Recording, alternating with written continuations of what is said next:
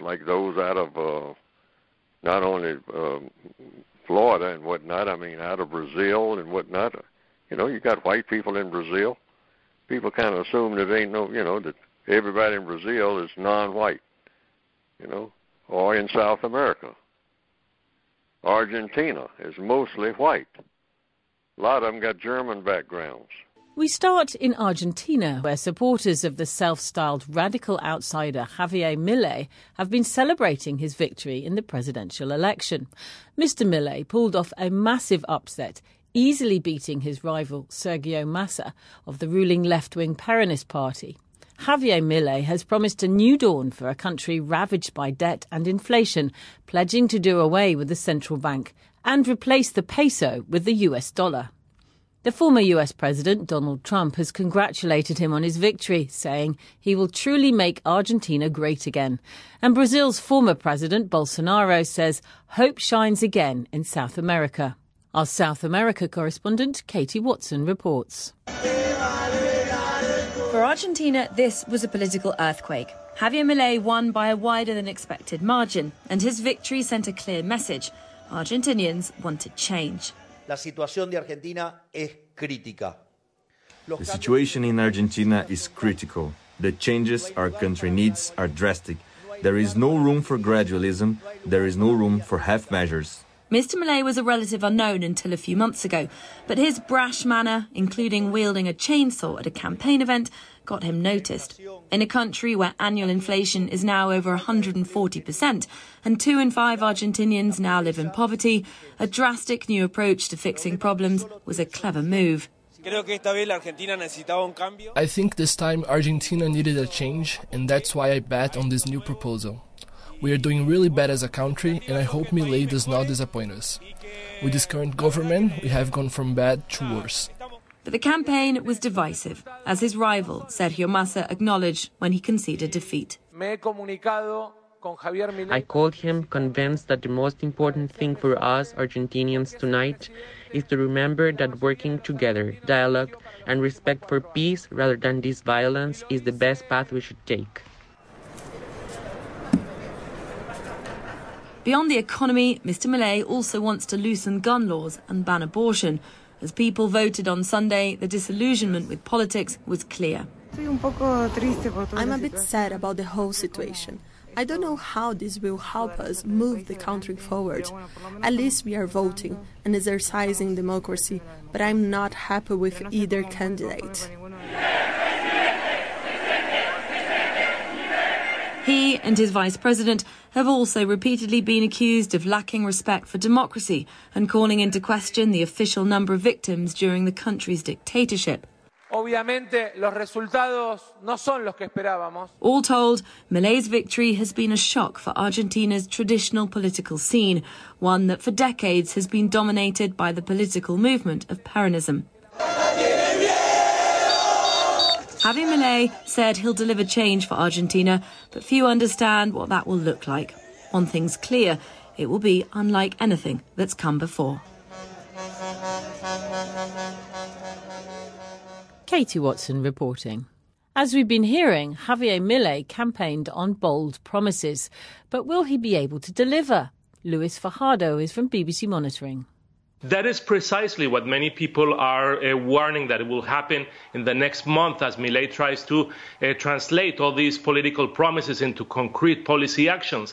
Uh, Milei has a, a, minority in Congress. He does not have a majority in Congress, and he will surely face strong opposition. Also, Argentina is a very federal country with regional governors having a lot of, uh, of power, and his movement doesn't have even one governor on his side. So it's going to be extremely difficult to face this uh, situation, also with harsh pressure from market forces, which will be uh, very, very skeptical in many cases of the promises he has made. So he has a very, very strong, a very difficult road to, to continue now.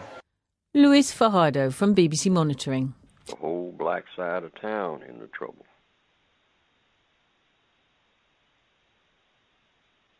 Sixty miles away, they had had to toss the Tulsa riots. Years before I was born.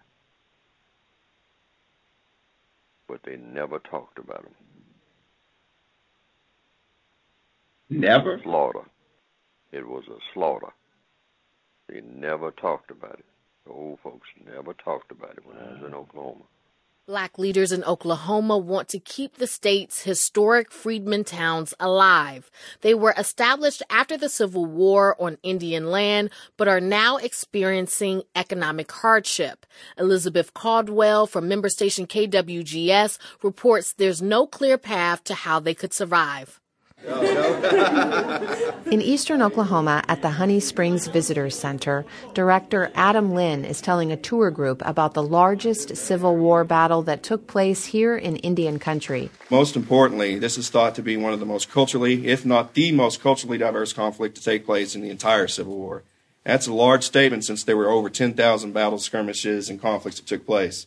The Union's first black soldiers fought at Honey Springs in the summer of 1863 alongside members of the Creek, Cherokee, and Seminole nations.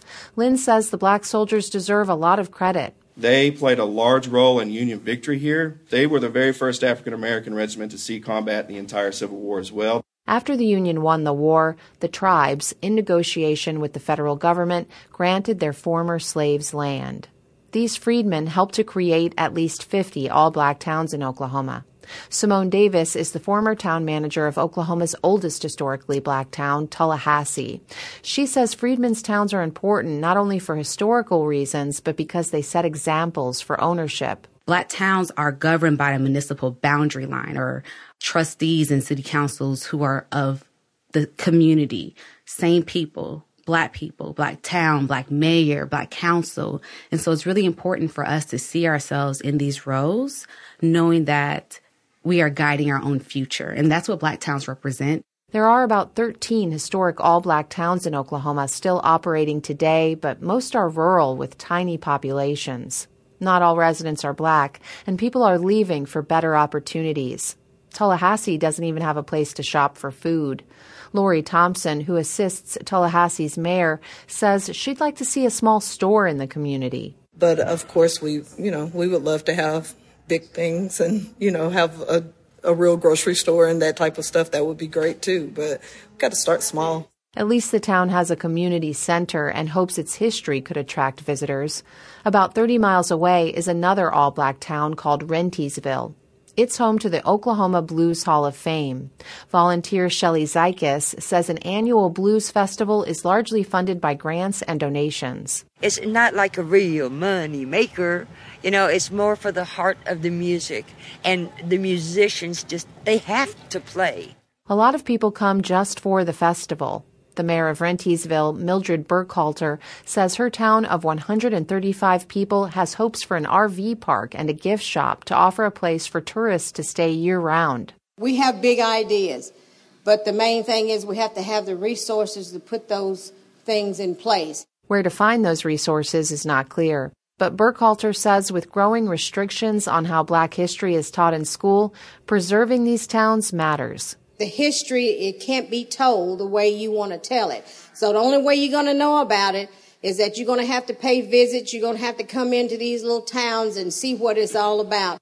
Burkhalter says for however long her town is on the map, that history will remain alive. For NPR News, I'm Elizabeth Caldwell in Rentiesville, Oklahoma. A terrible thing to waste. Environmental racism and its assault on the American mind. Written by Harriet A. Washington.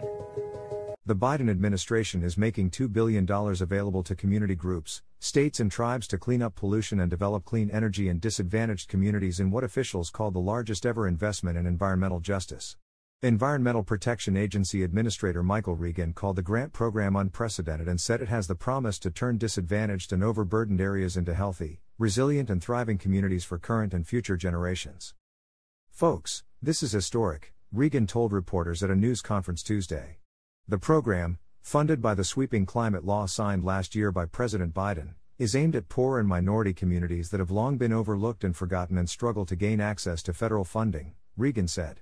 The climate law authorized $3 billion for underserved communities burdened by pollution, including $1 billion that has already been allocated.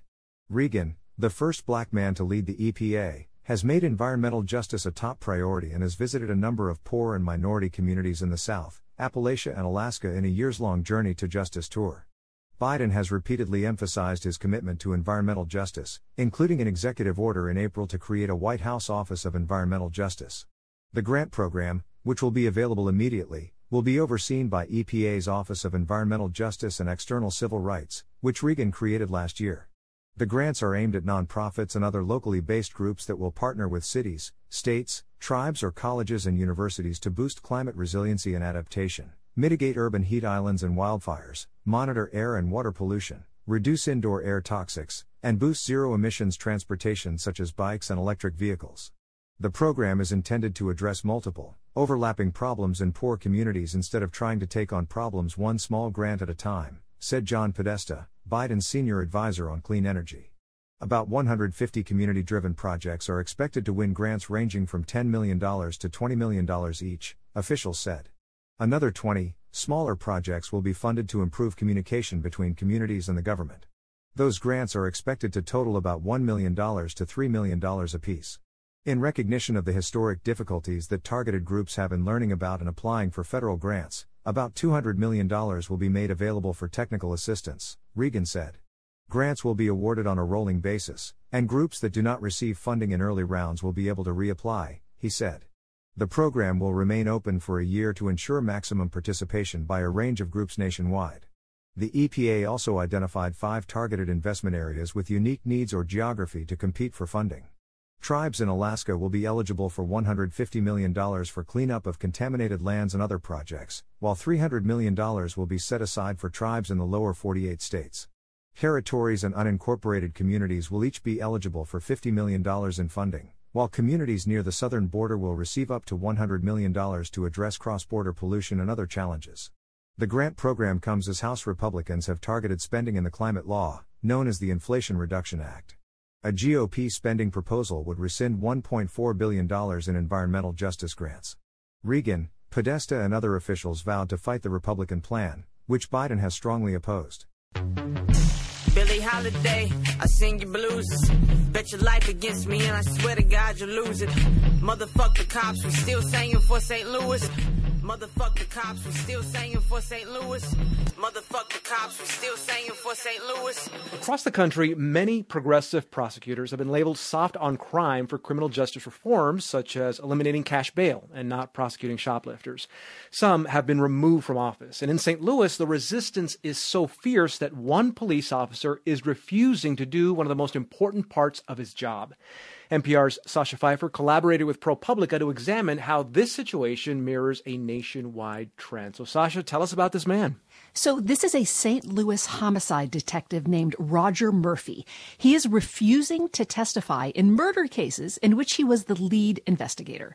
So far, he's declined to take the stand in at least nine cases, and Murphy thinks his absence hurt prosecutors' chances of getting convictions. And A, there's another trial coming up soon, and Murphy won't testify in that one either. Wow. Why, why won't he testify?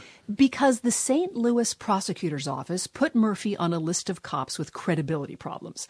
Murphy landed on it, he believes unfairly, because of some Facebook posts interpreted as being racist.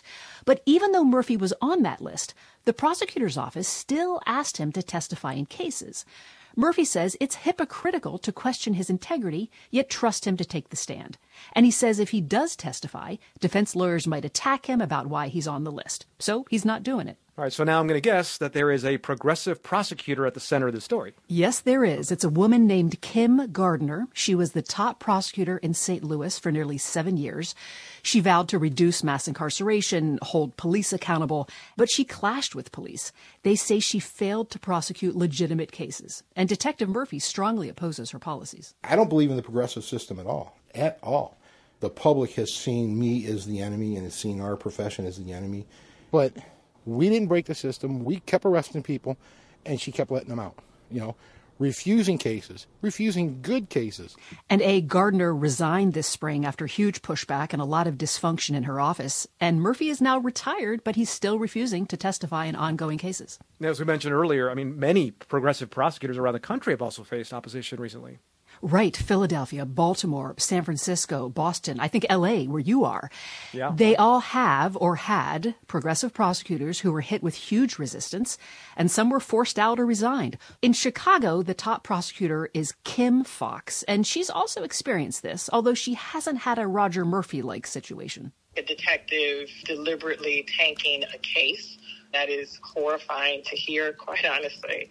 But I have been faced with, Kim Gardner has been faced with, and others have been faced with an unprecedented level of hate and vitriol from those who were previously partners with others who did this work. Kim Foxx is referring there to police departments and police unions, which she says were rooting for her to fail from the get go. Before I put my hand on the Bible to take the oath to take this job, there was a widely known police blog going around naming me Crimesha, C R I M E S H A which is a play on the word crime and what I believe to be a racist insinuation about me being black with the name Isha. Spelling my name with three X's to insinuate the sexualization of who I am.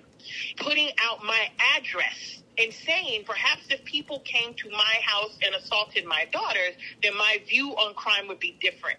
So she thinks police weren't going to accept her no matter how much she tried to work with them. All right, now, police departments and police unions, what are their main complaints about progressive prosecutors? Basically, they view them as enemies of old fashioned law enforcement. Many police say they're too liberal and they're making cities less safe. I want to play you some police body camera tape from the Burlington, Vermont area where there's a progressive prosecutor. The officer you're going to hear is speaking to a young couple and saying he can't do much about suspected drug dealers in their neighborhood because of the local prosecutor named Sarah George. Unfortunately, this is kind of the product of Sarah George's super progressive, soft on crime approach where we arrest the same people daily and they get out the same day. He went on to encourage them to vote for her opponent in an upcoming election. So some progressive prosecutors feel that some police are actively undermining them in the community. Sasha, what do we know about crime rates in places that have progressive prosecutors? Some studies have found that does not cause an increase, but criminologists will be debating for years how much crime rates were affected by COVID versus the economy versus progressive policies. Now, some police believe criminals are emboldened by progressive prosecutors because they think there will be no consequences for illegal behavior. But the counter argument is that desperate or hardened people aren't thinking in advance about whether the local prosecutor is tough on crime or progressive. Here's the president of the St. Louis NAACP, a man named Adolphus Pruitt. A lot of folks who are committing crimes today are not saying, hey, we got this liberal prosecutor in office. Let's run out here and commit some crimes. It is not happening that way. You have people who are not afraid to go to jail. It's as simple as that. They're at a point in their lives where, hell, my life ain't worth crap anyway, some of them feel. And then you trying to tell me that jail is worse? a lot of them don't feel that way. So both prosecutors and police have that to contend with, too. All right, that's NPR's Sasha Pfeiffer. Sasha, thanks for bringing this to us. You're welcome. I want to be a cop.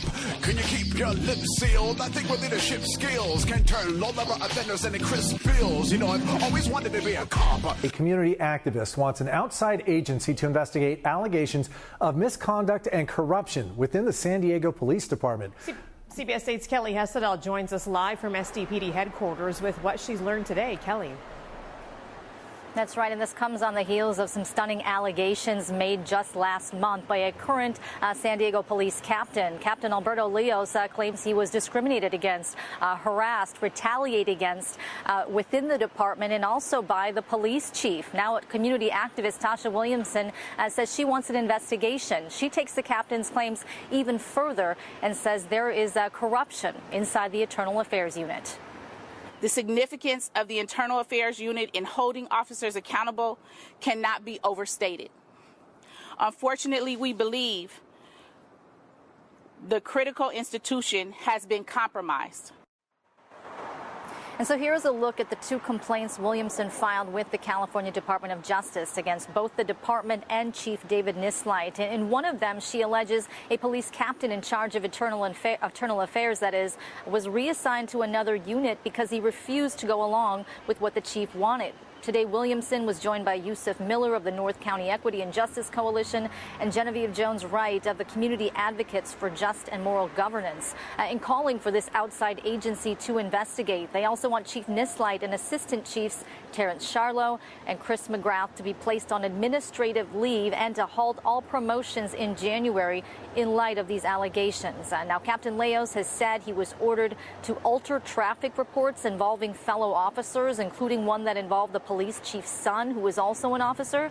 Jones Wright today alleges there is a culture of corruption and cover up in the department. I think that we've seen enough, we have heard enough, and we cannot continue to ask for community members to continue to put their trust in folks that don't deserve it. And the San Diego Police Officers Association released the following statement regarding the complaints made by Williamson. Uh, over the years, Tasha Williamson has made numerous false allegations about SDPD officers and employees. Based on past allegations, her claims are not credible, and the SDPOA will be reviewing this for libel and legal action. So, back out here live, uh, we reached out to the San Diego Police Department for comment. Uh, we did not get a response back. Uh, Williamson is also calling on Mayor Todd Gloria to investigate. I reached out to his office office today, uh, and they told me they cannot comment on any matters that are related to pending litigation, of course, referring to Captain uh, Leos's uh, pending lawsuit. Heather and Carlo. And Kelly, Chief Nisleit is facing some accusations in this situation. It turns out he announced plans last week to retire. Did the activists today have any comment on the search for his replacement? Yeah, and that question was asked today, and yeah, they absolutely are concerned. They say that they're afraid that this uh, process won't be transparent. Uh, they're also afraid that there have a police chief has already been chosen, despite the fact that uh, the police department announced this nationwide search. So they say that's just one more reason they want this outside agency to come in here and to investigate. Kelly Hessedal reporting live from San Diego Police Headquarters downtown. Kelly, thanks.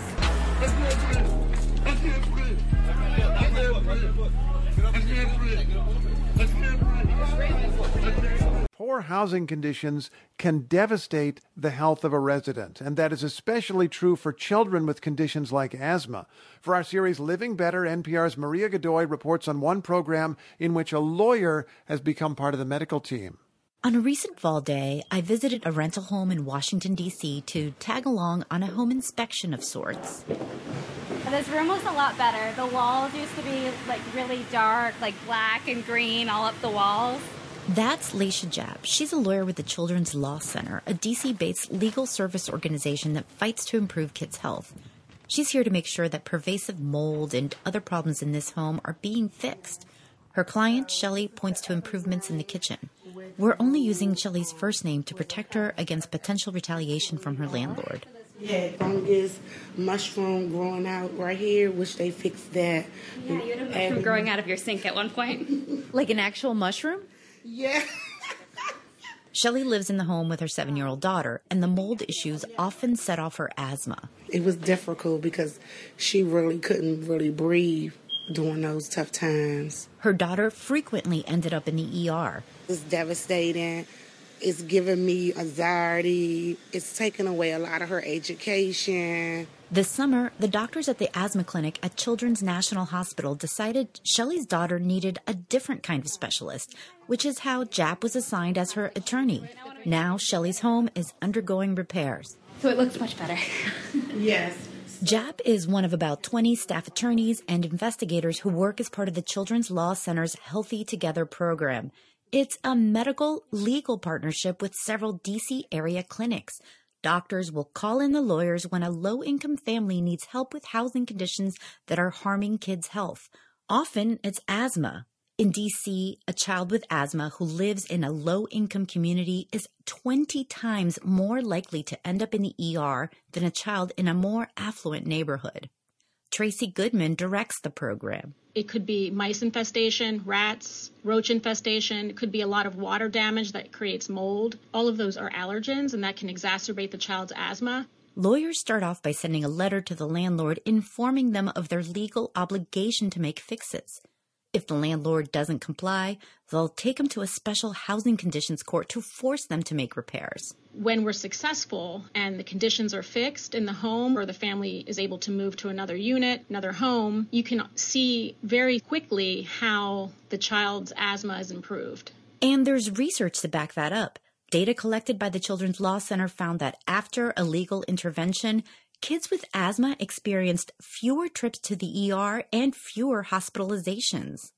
Karen Dale is the CEO of AmeriHealth Caritas DC, a Medicaid plan that is now reimbursing Children's Law Center after successful legal interventions. There's so much evidence, right, that shows that what happens in a doctor's office in the seven to 10 minutes that someone spends there is not the best predictor of their overall health and well being, that it is all the other things that occur that's impacting their health. She says connecting low income patients with legal aid is good medicine. It's also cost effective.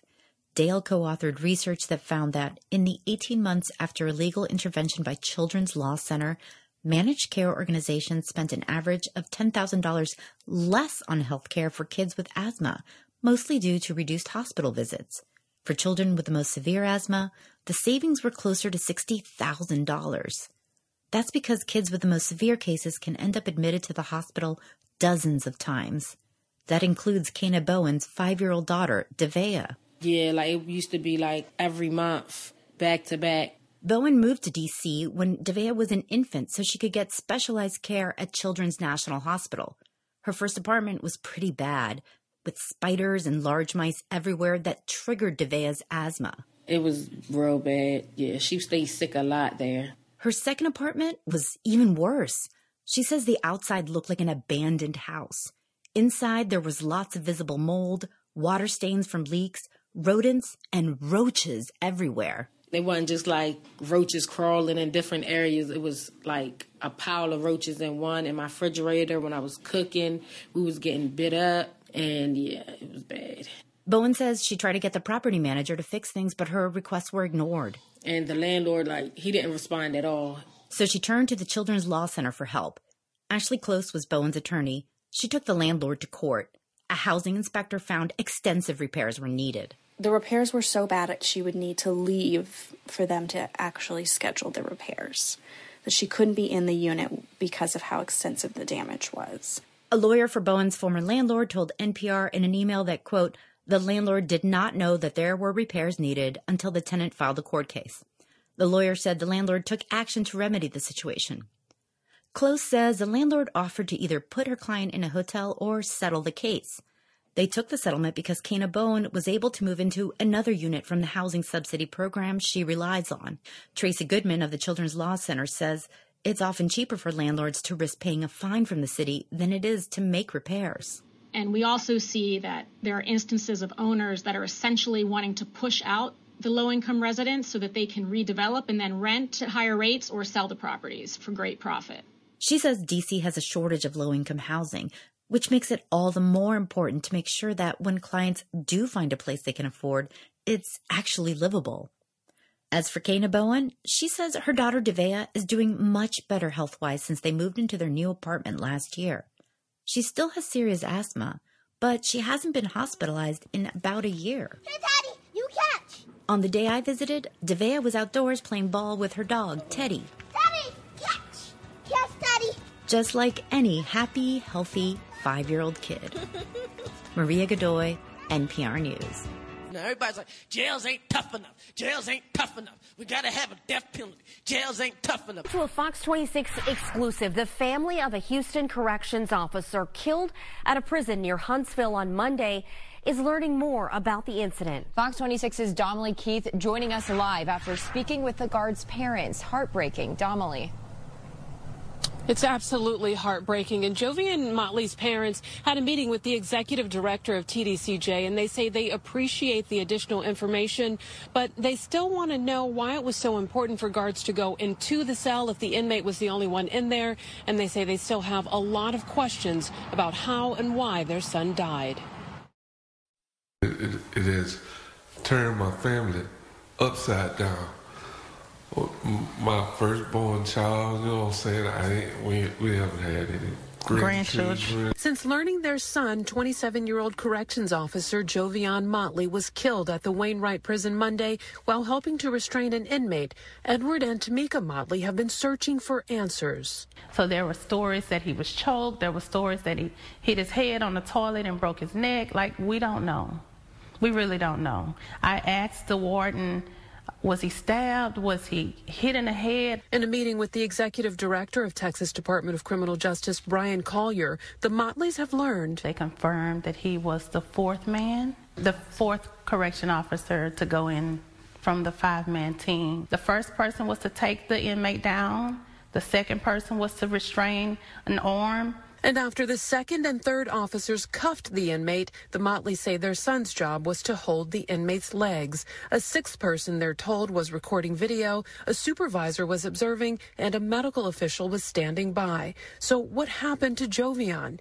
The Motleys only know their son, who practiced jiu-jitsu, somehow became unresponsive. Collier tells them. So he said that they also want to get to the truth. They want to answer the questions. Um, they want us to have the answers. You know, I, I lost my mom not too long ago. I'm sorry. And and and this happened on her birthday. On her birthday. You know? And a day before Jovian's mom's birthday, which the family just celebrated Saturday, as mom and son, seen here, were in a dance off. The family also just returned from a cruise together for Jovian's birthday, and with his sister heading home from the Navy and dad returning from a business trip, they were looking forward to spending Thanksgiving together. I was so excited to come home and spend Thanksgiving with my babies, you know. We'll forever have an empty seat at our dinner table. I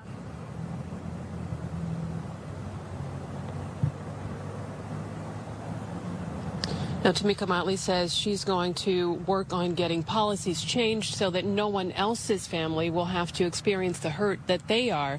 Now, the Office of Attorney Inspector General is also investigating Jovian Motley's death, and uh, the family says they also want to view the video that was taken of the incident. They had a chance to see their son briefly just from the neck up, but they say they do look forward to being able to uh, examine his entire body to see what type of trauma he suffered. Reporting live, I'm Damali Keith, Fox 26 News. You know, First Ladies usually have a cause, and you've already said you're interested in speaking out against bullying on social media. I think it's very important because a lot of uh, children and teenagers are getting hurt, and we need to teach them how to talk to each other, how to treat each other, and uh, to, to be able to connect with each other on the right way. It's an ironic choice since her own husband sent out a stream of pretty nasty tweets during the campaign. There is yet more drama at X, the site formerly known as Twitter. The company is suing a media watchdog group called Media Matters. The suit was filed after the nonprofit published a report showing that certain ads had appeared next to pro Nazi posts. Last week, a number of major companies announced that they would suspend advertising on the platform over concerns about content. Media Matters calls the suit, quote, frivolous. It's been more than a year since billionaire Elon Musk took control of the social media giant, and it has been a roller coaster since. Joining us now to tell us more about all this is Wired senior writer Lauren Goode, who's been following this story. Welcome. Thank you so much for having me. So, Disney, Apple, and IBM all said that they were going to stop advertising on X after the Media Matters report and after Elon Musk retweeted a baseless anti Semitic conspiracy theory on X last week. What's the latest on that? Are any of these advertisers suggesting that they might reconsider?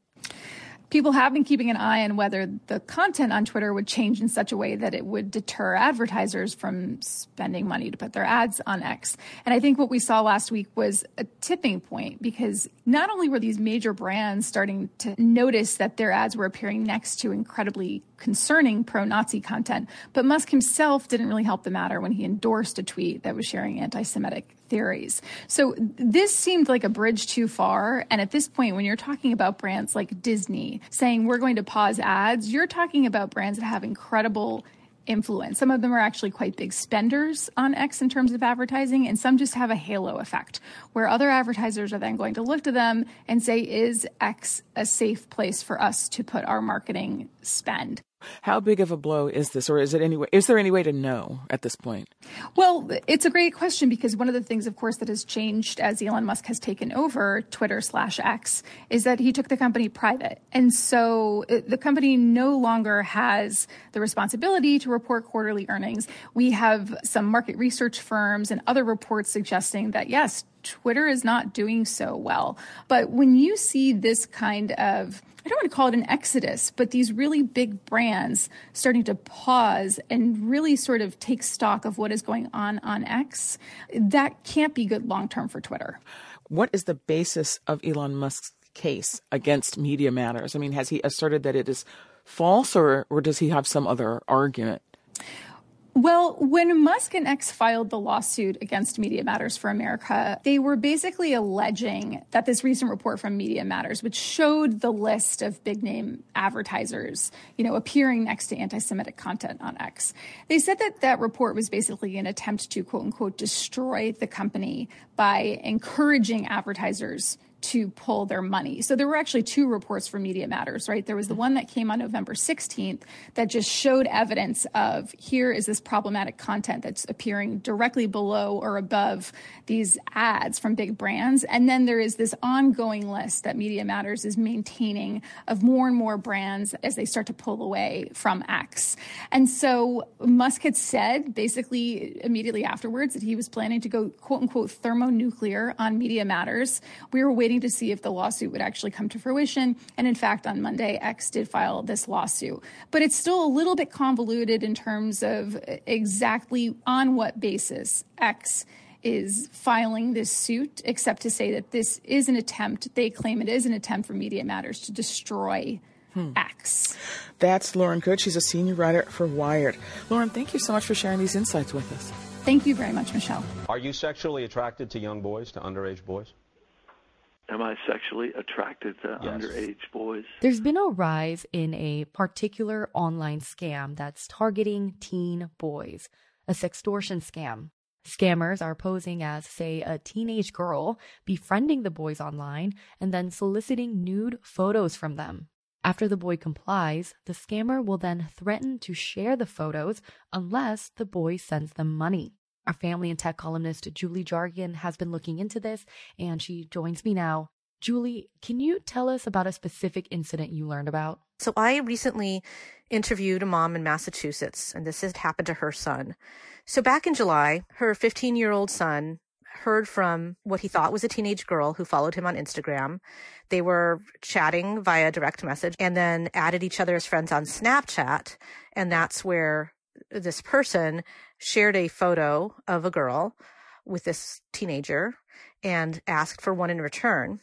And this teenage boy sent a nude photo of himself to this person. And as soon as he did that, this scammer told him to send $200 and said that if he didn't, his photo would be shared with his Instagram followers.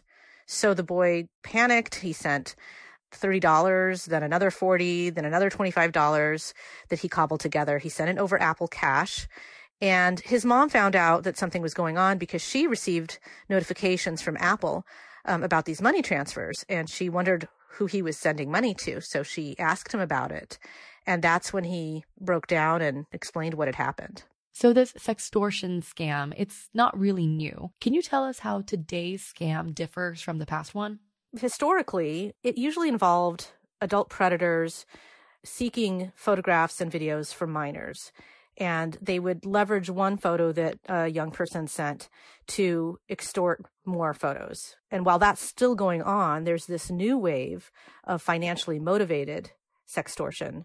Another evolution of sextortion that law enforcement agencies are now seeing, even in cases where teens don't take the bait. Sometimes these scammers are now threatening to create AI generated nudes of teens. So, this financial sextortion, how long has this been happening? So, this scam has really taken off in the last year. The National Center for Missing and Exploited Children received fewer than 10 reports of financial extortion just three years ago. Last year, they received more than 10,000. And so far this year, they've received 12,500. You mentioned Instagram and Snapchat earlier. Do we have a sense of which platforms this is happening on? It can happen on a number of platforms, basically anywhere where teens are going, whether it's a gaming platform or any other sort of chat based platform where people can interact with people they don't know.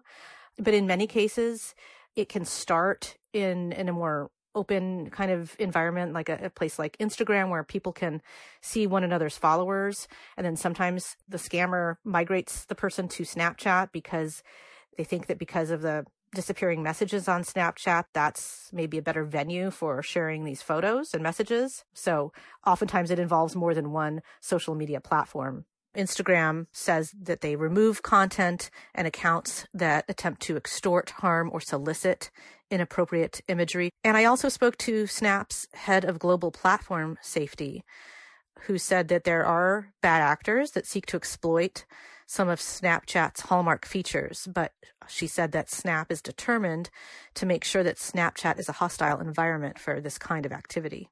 I'm sure a lot of parents listening are asking the big question what can they do to protect their children from these scammers?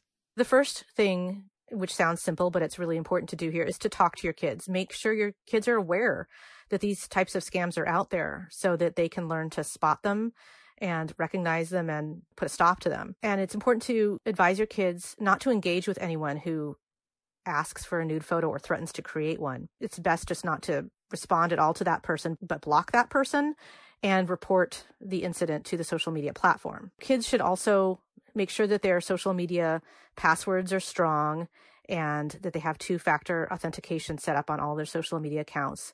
Because one avenue for these extortionists is to hack into people's accounts where they can pull pictures that the kids don't want shared or pull pictures that they can then use to create the fake teenage girl accounts. Snapchat and Instagram have some really good default settings that can make it hard for strangers to find and message teens. But in order for teens to take advantage of that, they need to be honest about their age when they're creating an account. And it's always wise to keep your social media accounts private and only accept friend requests from people you know. And if a parent learns that their child has shared photos, what can they do in that situation? The first thing is to just remain calm, which may feel counterintuitive kids are really embarrassed when they realize that they've been duped like this. So if they do, or you find out some way on your own, it's best to just explain that, hey, you know, you made a mistake here, but you are a victim of a crime. So we need to work together to try to resolve this. And so one way to do that is, is obviously to report the incident to the social media company. And you can also report it to law enforcement. Most states have internet crimes against children task forces. And then the National Center for Missing and Exploited Children has a cyber tip line that people can call or access online to report this. And they are staffed by people who will help coordinate law enforcement investigations and also help take down any images that might have been posted. That was our family and tech columnist, Julie Jargon. They'll be co workers, you know, work side by side and all of us working together, we can get it done. Could have told Indians that. Same thing. Some of them did start off with, but then they got attitude.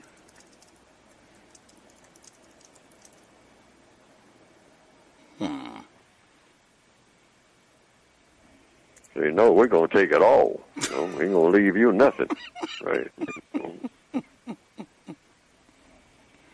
Indian said, "Well, you know, I thought we were going to share. I mean, you know, that's what we sat down at Thanksgiving. I mean, you know, and say we all work together and all like that. Well, I don't think that's a good idea.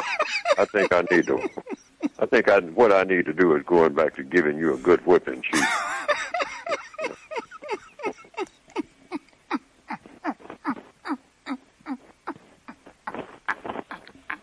That's all it was. Hmm. Chief said there's plenty of land here for everybody.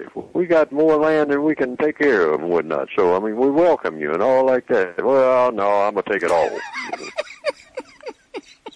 Give you a bottle of whiskey. That's what you're going to get out of the deal. right.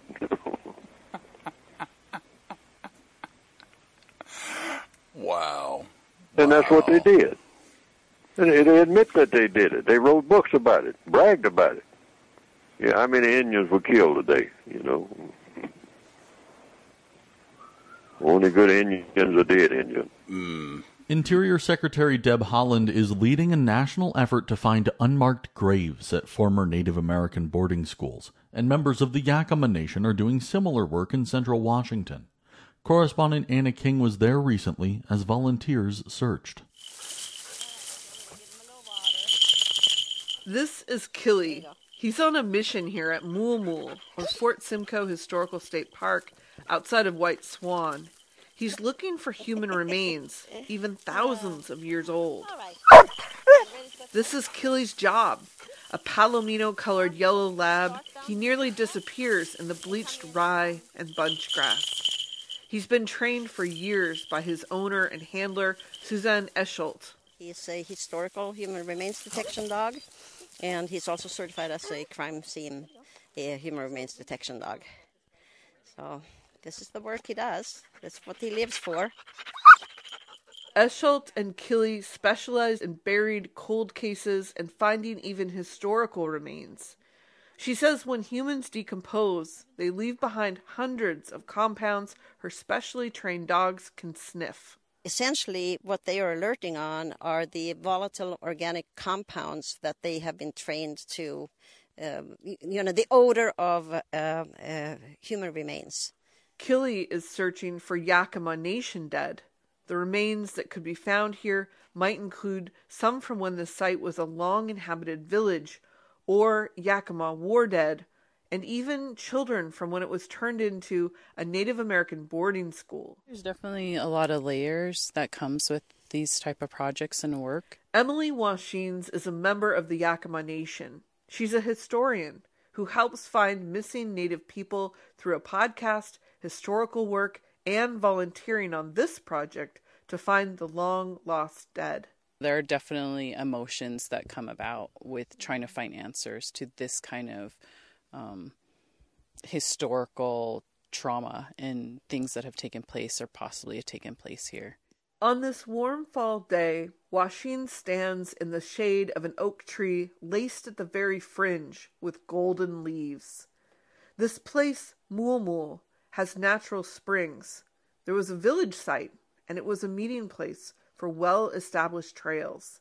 Then came the fort, and in 1860, the federal government established a boarding school at Fort Simcoe. So basically, some of the places where they were still bringing our people to be hung, now are bringing our kids right next to that area and asking, and telling their kids how to be educated, how to not speak their language to survive. To calm herself and to protect herself from this heavy work, she uses wild rose water. If you look at our cradle boards of infants, the hoop that is over their heads is traditionally made of wild rose. So we believe it has a protection that is from infancy to death.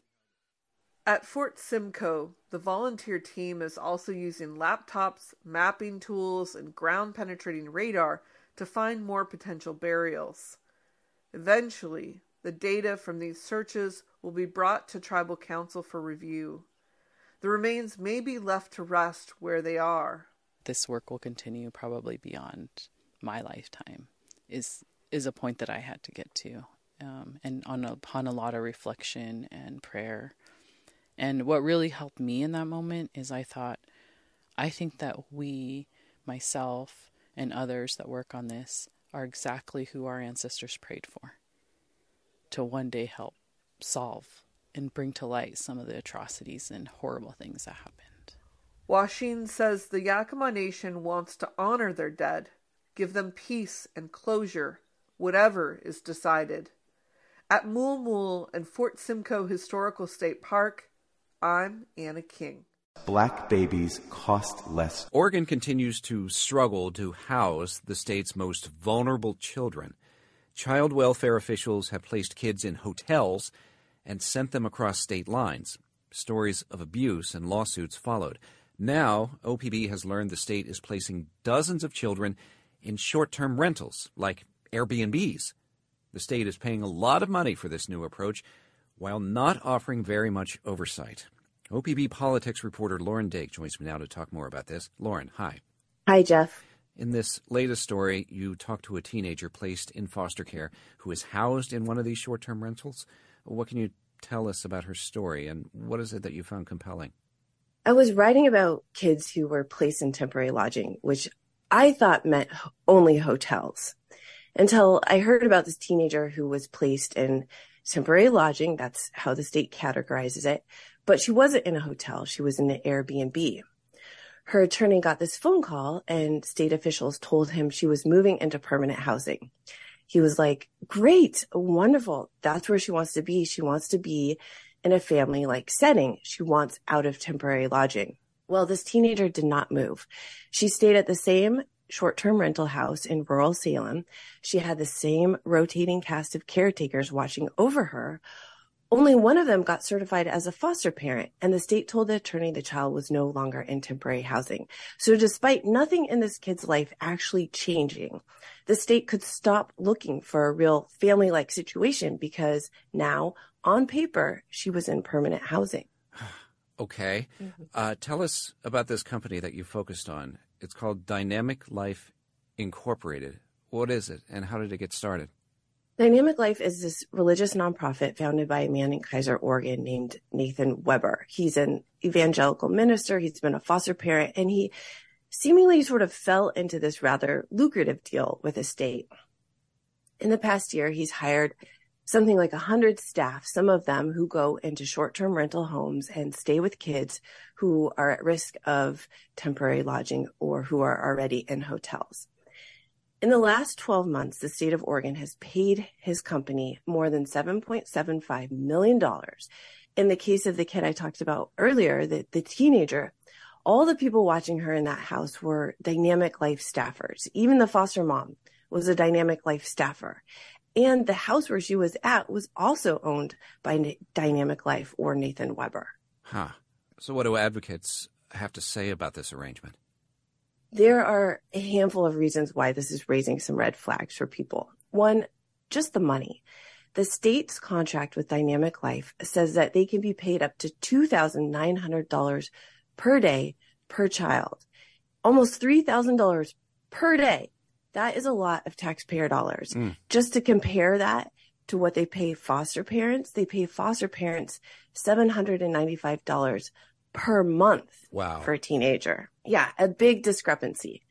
And then there are issues of training and regulations. Dynamic Life says that they're offering great therapeutic training to the staff they're hiring before they put the staff in these houses with really vulnerable kids generally when kids are placed in group homes the staffs are professionals who have been trained to interact with vulnerable kids but without state oversight there's just a lot of questions what does the company have to say about all this well after questions from opb and the attorneys the company said they're working with child welfare to possibly become licensed as a child caring facility which means that there could be a lot more um, regulations and oversight for them this company has grown enormously in the past year. And I think that they're really hoping that they can keep growing.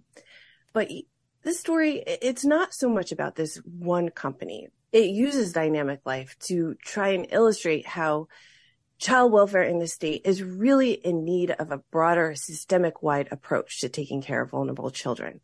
The agency is often criticized and that must be hard because their job is hard, but they also keep operating from this point of seeming desperation where they make really questionable decisions. They put kids in out of state institutions known for widespread abuse.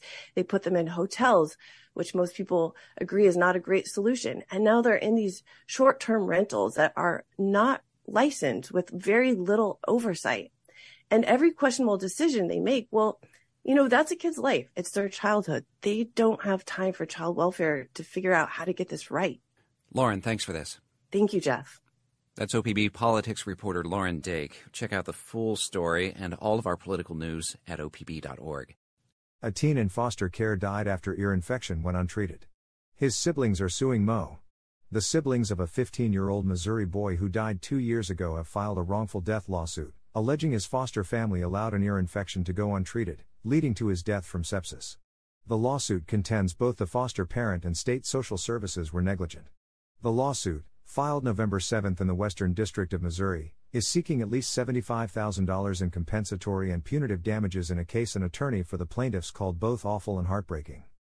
According to the lawsuit, Marcus Haynes was diagnosed with an ear infection on September 8, 2021. His foster parent and the care provider were ordered by Marcus's doctor to return to the ER promptly if his condition worsened. The suit alleges that both failed to bring Marcus to a doctor or other medical care provider between September 9 and November 28, 2021. On November 29, EMS workers responded to a call from the foster parent. According to the suit, the teenager was found lying on a bedroom floor, where he had defecated on himself. Paramedics tried to find a pulse and performed CPR for 30 minutes, court records show.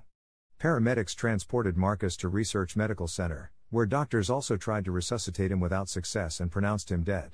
According to court documents, Marcus died from sepsis caused by an ear infection that had spread throughout his body. Awful and heartbreaking. According to the family's lawyer, Kevin M. Carney Jr., the case is the most egregious case of child abuse and neglect he has encountered. It's one of the worst I've seen for a kid to be found the way he was. The neglect is just awful and heartbreaking, Carney told the Star. Carney said he hopes the lawsuit will help shed light on a child care system that he contends is broken and ultimately failed Marcus. The teen's four surviving siblings, identified in court documents as Darius Jackson, Dylan Sago, Brianna Williams, and Devin Jackson, filed their wrongful death lawsuit this month, two years after their brother's death.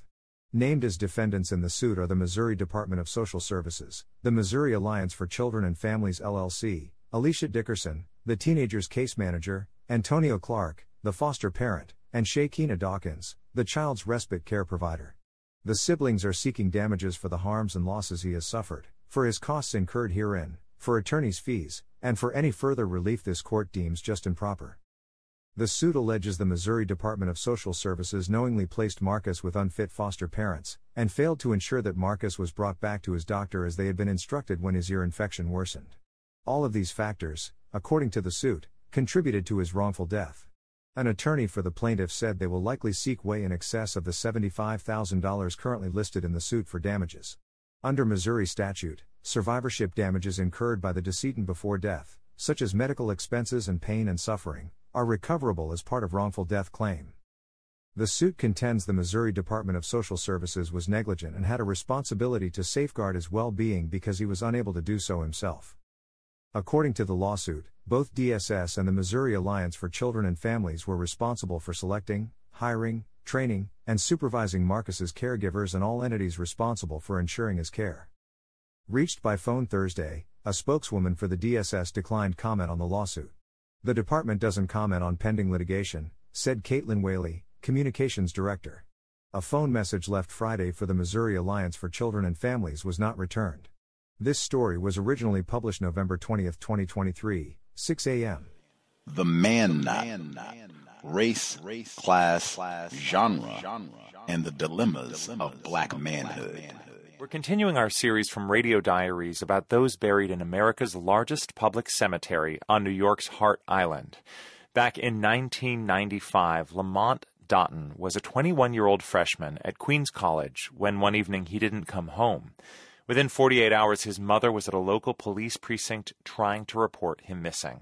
His name was added to a pile of thousands of cases that the NYPD's Missing Persons Squad was supposed to investigate, and Lamont's case fell through the cracks.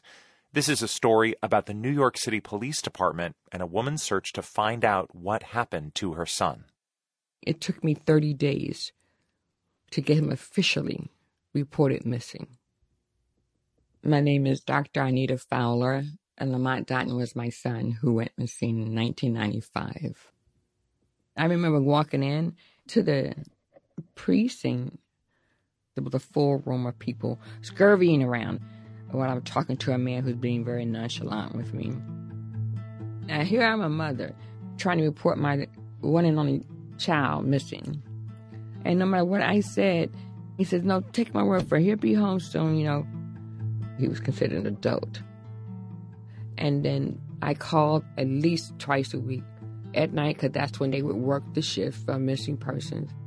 One day turned into two days, and two days turned into three days, and unbelievably, months. The missing persons squad at that time was in a state of disrepair. There was no work being done on cases. Record keeping wasn't good. I'm Philip Mahoney. I was the commanding officer of the Missing Persons Squad in the New York City Police Department from 1998 to 2000. My name's Cameron Brown. I was a detective in the Missing Persons Department from 1997 to 2002. The amount of caseload that each individual detective had there was amazing. And there was not a lot of investigation. They didn't have vehicles for us to actually go out and do the interviews. It was just mostly phone calls at that point. You know, hi, this is Detective Brown. You made a report on so and so missing. Did they come home? No, they didn't. Okay, thank you. I remember looking at this spreadsheet of open missing person cases. It just went on for like a hundred pages. This article is from the Daily News, November 21st, 1995. Hollis resident Arnita Fowler hadn't had time to prepare for Thanksgiving. She's been too busy checking city hospitals, the morgue, and jails in a desperate search for her 21 year old son. I was known as a one woman search party. I'm creating my own press conferences. I've learned how to write press releases on the fly. I would look in every homeless person's face as I walked the streets. I go, was I crazy? But I know that I could not live the rest of my life not knowing if he was out there. I was 17 when I had my son, and everything I did evolved around him. We were always together, and I know he was saying, My mom's going to find me. I became lieutenant and commanding officer of the Missing Persons Squad in 1998. Then I immediately tried to organize the Missing person Squad. And so we appointed a couple of people to go through that list, the hundreds and hundreds and hundreds of active cases that had accumulated over the years, page by page, name by name, and find out what happened to these people that the Missing person Squad never followed up on. It felt good. I was actually out doing investigations and we had two or three cases from, you know, the 50s. They would start with very basic checks, fingerprint checks, and so on. We did find a lot of people through routine checks. I spent four years looking for my son. And then this one particular night, I picked up the phone in frustration and called. And the same man who had been telling me no, it was the same guy. He said, Sure, we'll meet you. And when they came, there was a lady officer. She said they had discovered that they hadn't dotted every I and crossed every T. Okay, so I'm reading from a missing persons report. The report says that the missing person was found floating in the river, October 1995, and after that. So apparently, so eight days after Lamont went missing, they found his body, and their process requires them to submit fingerprints to identify him through fingerprints which could be difficult if they were in the water for a long time. And the FBI matched it with an arrest that was made. He was arrested for a stolen car when he was in high school, but the NYPD never followed up for results of that identification until 1999, four years later. On this date, the deceased was identified as Lamont Dottin through fingerprints. In view of the facts stated above, the undersigned recommends that this case be marked closed. I couldn't imagine that this is the outcome after four years. I don't know how he died. I do not believe it was suicide, and there was no blood force trauma, nothing indicating foul play. This is the paper that shows where my son was buried at in Hart Island. There's no name, it just says Mill. To bury my son in a place as though he had no one. And it shows the date of death and the day he was exhumed four years later. I remember opening the paper and seeing the picture of the body and the horse drawn carriage going around. Queens. I was like, wow, we had that case. Look. And we're all looking at it. I just can't imagine any of my children not coming home or not knowing what happened to them. This is uh, the Daily News, September Daily News. 21st, 1999. 21st, 1999. Student laid to rest. Four years after being buried in a pauper's grave, a missing Queens student was finally given a proper burial yesterday. And it was a perfect funeral. He was drawn by two horses and a, a carriage. And the casket itself is all white, like the horses. It is where I believe that he deserved nothing but the best. I needed memories to be something that you could reflect on who he was, the prince that he was to me. Following years of advocacy by Fowler, New York State passed a law in 2016 requiring police to expedite searches for missing adults. It's called Lamont Dottin's Law. And some news. After more than a century of Hart Island being mostly off limits, the New York City Parks Department has announced they are starting public tours this week. This story was produced by Alissa Escarce and the Radio Diaries team. To hear the other stories in the Unmarked Graveyard series, visit the Radio Diaries podcast. College don't mean shit. Y'all niggas, and you gonna be niggas forever, just like us. Niggas. A Colorado Springs school is removing a history lesson on the N word from the classroom. The removal comes after a mother contacted our KRDO 13 Investigates team, and we started asking questions. Atlas Preparatory Middle School students were taught the lesson that's now being condemned by the Rocky Mountain NAACP. KRDO 13 investigator Sean Rice is live tonight outside the school in southeast Colorado Springs after speaking with the mother who confronted administrators there. Sean? Yeah, Barton Heather, this lesson plan we're about to show you is no longer being taught inside the classroom. The 16 page packet given to students spells out the N word a total of 32 times. Today, the school's administration says that the packet was given to students to provide the historical usage of the word before the students read the novel To Kill a Mockingbird, which uses the racial slur throughout. But tonight, it being given to students has prompted one Colorado Springs mother who has three kids here in this school to remove them entirely. I was in disbelief. I couldn't believe what I was reading.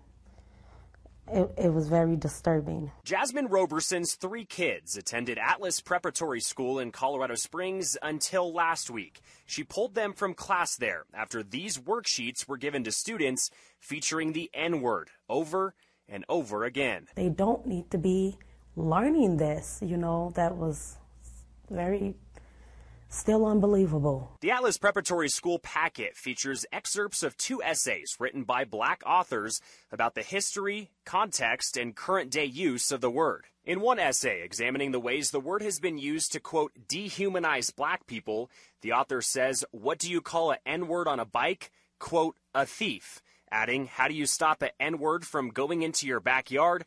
Quote, hang them in the front yard. This day and age now, it's going to be 2024 Shouldn't nobody have to go through that?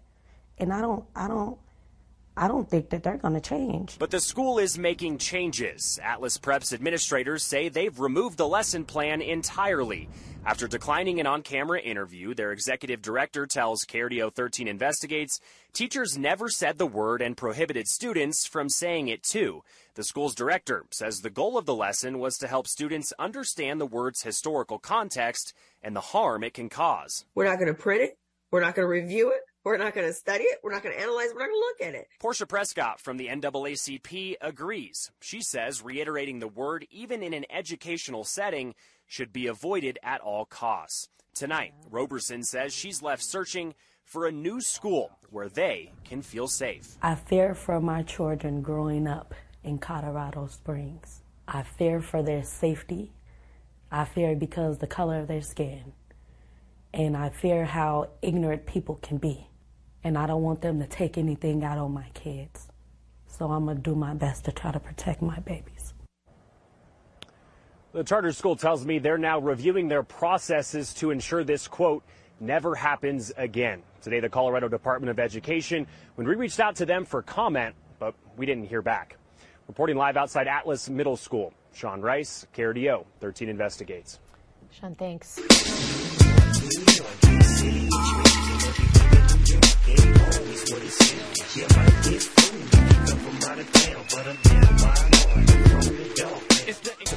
And it deals with New York Mayor Adams, who is now facing a lawsuit claiming that he was or that he sexually assaulted a woman back in 1993. The woman says she was a city employee when she was sexually assaulted by Mr. Adams, who was a police captain for the NYPD at the time.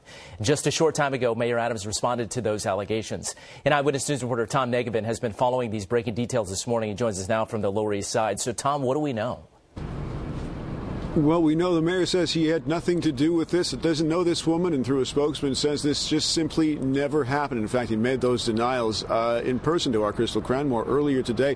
That in a moment. First, the mayor's next stop on his Thanksgiving Day tour of the city here at the Bowery Mission on the Lower East Side. He'll appear around 1 o'clock this afternoon, help to hand out some Thanksgiving meals. But of course, following him today, some controversy he is absolutely not thankful for at all. It goes back three decades to 19. 1993 when he was an NYPD captain, and it is alleged that he sexually assaulted a woman who we are not naming. The suit claiming she too was a city employee at that time. The suit seeking $5 million in damages. Again, a spokesperson for the mayor immediately responding this morning saying he had no knowledge of this woman or these allegations. The mayor offering this denial in person to Eyewitness News just a short time ago. Absolutely not true. Uh, you know, I would, I would, I would never do anything to harm uh, anyone, and uh, it's just really, uh, you know, my career speaks for itself, and uh, just really uh, something absolutely that that has never happened. And I, I only re- recall ever um, meeting a person who made the this allegation. The lawsuit against the mayor, one of about 2,500 made under the New York State Adult Survivors Act, which expires at midnight tonight. It removes the statute of limitations for lawsuits filed by alleged victims of sexual assault. Among the other prominent names facing lawsuits in the waning hours of the act, uh, Cuba Gooding Jr., Jamie Foxx, Bill Cosby, and rocker Axl Rose. Again, the mayor appearing here at the Bowery Mission around 1 o'clock this afternoon continuing to deny the allegations in the lawsuit filed. Five, four, three. She's pure alligator, pure white. Two. Albinos that do make it to reproductive age can't find a mate because they look funny. One. Albino affairs.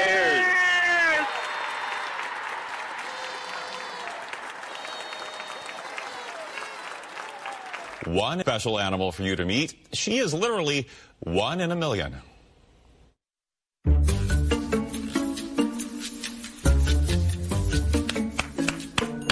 That's her call. In the treetops behind Kimberly Cummings' Tampa home is something extraordinary. Pearl, right here. Good girl. An albino squirrel that Kimberly has named Pearl. She's like, la la la. I am an albino squirrel. she knows that she's special. Just how special is Pearl? So rare that there is no accurate estimate on the number of albino squirrels. But one expert we spoke with said he has spent four decades seeking out and researching squirrels, and he's only seen two albinos in the wild. This is the closest she's ever been. Pearl first showed up at Kimberly's back window in April was right in front of me. And my heart was beating fast. My emotions were immediately peaked. Since then, she's been coming back every morning. She flies across the fence to to see us. And every evening, like clockwork. Well, almost. She was early today, of course. Because I told her you were coming. Kimberly and her husband Bill have gone to great lengths to make Pearl feel right at home. We had a house built for her she sits on top of it. I mean, we have lost our minds. And plus, all this is because I don't have any grandchildren. So she probably knew that. Pearl even has her own Instagram page. Because everyone needs to be happy. And even though you may not be sitting here watching this experience, you can see it happen. People are like, I wake up every morning to see Pearl. Kimberly knows with wildlife, tomorrow is never promised, especially when you stand out from the crowd. So they enjoy every moment they get with their unique neighbor. Good morning. The fact that she came out just now is perfect. And if she comes out tomorrow, oh my gosh. Pearl, the perfect name for an animal that is both a shade of white and a rare treasure. The whole thing is crazy fun and wonderful. Come on, start over. Come on. I know, right? Pretty good. If you want to check out Pearl's Instagram, it's Pearl the Squirrel 2023. I just gave her an extra follower there. Woo, man, oh man. Pearl the Squirrel. Remember Earl the Pearl Monroe? He's all done now. called him Earl. Eh, we don't do that. Get on out of here. Get on out of here. Yeah, I think he's in the in the top 75 basketball players all time. Earl the Pearl. Ah. Pearl the Squirrel. Context of white supremacy. Undignified Negro. Gus T. Renegade in for another broadcast, hopefully to share constructive information on the system of white supremacy. Today's date, Saturday, November 25, 2023. So I have been told. This is our weekly compensatory call in. Dial in if you have observations, questions, counter racist suggestions to, uh, to share. The number 605 313 5164. The code 564 943 pound. Press star 6 1 if you would like to participate. Number again 605 313 5164 the code 564943 pound. Press star 6 1 if you would like to participate. Few things to share, uh, or many things to share. We'll nab our folks who dialed in and all that good stuff as well. Uh, book club for Thursday. You can always check uh, for Twitter, other social media spots. Facebook, Meta, uh, to see when we will have our upcoming programs. Always post there uh, to give people an alert so you'll have advance notice. Always at the same time, 8 p.m. Eastern, 5 p.m. Pacific. But certainly we will be here for the book club, which was ironic because they went through Thanksgiving holiday with Mike Swango uh, this past week, right on the very day, Turkey Day for us. Anyway, uh, first of all, get to some of the notes from the audio. Uh, they had the segment with the $2 billion allocation from the Environmental Protection Agency. Uh, and they had Michael S. Regan, black male victim of white supremacy. They had him go out and tell the people that they were going to do this plan and specifically to remedy toxification, environmental racism, uh, areas with large populations of non-white people. Now we've talked about the, a terrible thing to waste. Some of the other books uh, that we've talked about even this very year, uh, in talking about how black people uh, have been subject to these sort of uh, toxic, poisoned environments. Flint, Michigan, Newark, uh, and Jackson can't drink the water, can't flush the toilet, can't take a shower, all the rest of it, and then asthma and all these other problems brain health. Talked about all of that in detail, and so EPA, $2 billion. We're going to see if we can solve this problem. Now, one, I saw immediate white people online like, what? Do what? So called environmental? Is this the EPA getting woke on us? What? That sort of thing. And then even the follow through, like many white people have even talked about when they get out here want to pretend that they're into green so-called politics and solar and let's stop polluting and take care of the planet, be proper custodians of earth. When they pretend to be about all of this, they will come out uh, and say, "Hey, man, the the EPA, they don't have enough bite metaphor. You know, they need to to have." More power to, to enforce these regulations and to take punitive action when these corporations, white people, go out here and are polluting and contaminating the planet. So we'll have to see how this, even some of this is happening. Cancer Alley in Louisiana, the EPA, they just reversed course and they're not going to pursue further litigation about all of this in Louisiana, nicknamed Cancer Alley, exactly what they're talking about with this uh, $2 billion project. That was just within the last couple of months that that announcement came that no, we're not going to pursue anything further at this time, even though that's long documented what's been happening to black residents down in Cancer Alley.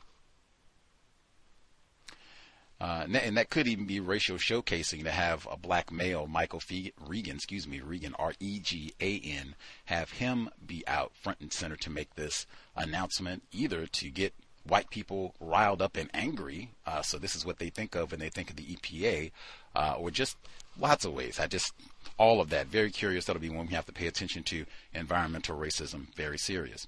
Uh, the segment that they had on Roger Murphy uh, the were these murders of black people. That's what uh, I was thinking when they were talking about. Uh, this is in St. Louis, Missouri. Roger Murphy uh, is, or he's a retired enforcement officer. He's upset because they have so-called progressive prosecutors, alliteration. Watch that word uh, progressive. I think that might be in the word guide. I don't have in front of me, so I'm not wagering, not definitive, but might be. Uh, but either way, that would be a word to watch. Progressive. Exactly what do you mean when you say progressive? What does a progressive do that no one else does? So, Roger Murphy, enforcement officer, retired, he's upset about these progressive prosecutors, and he's upset about the fact that specifically they have questioned his credibility, even suggesting that he might have done or said some racist things. He said, You know what? Forget all. You're not going to Mark Fuhrman me, metaphor. Have me up on. Have you ever. Da, da, da, not going through all that. I seen run uh, run of his life, people versus OJ. I seen it, man. I got Fox. So I'm not testifying. No, thank you dang, you're retired. I, I'm retired. Yep. And I'm still not doing it. That's what old Roger Murphy said.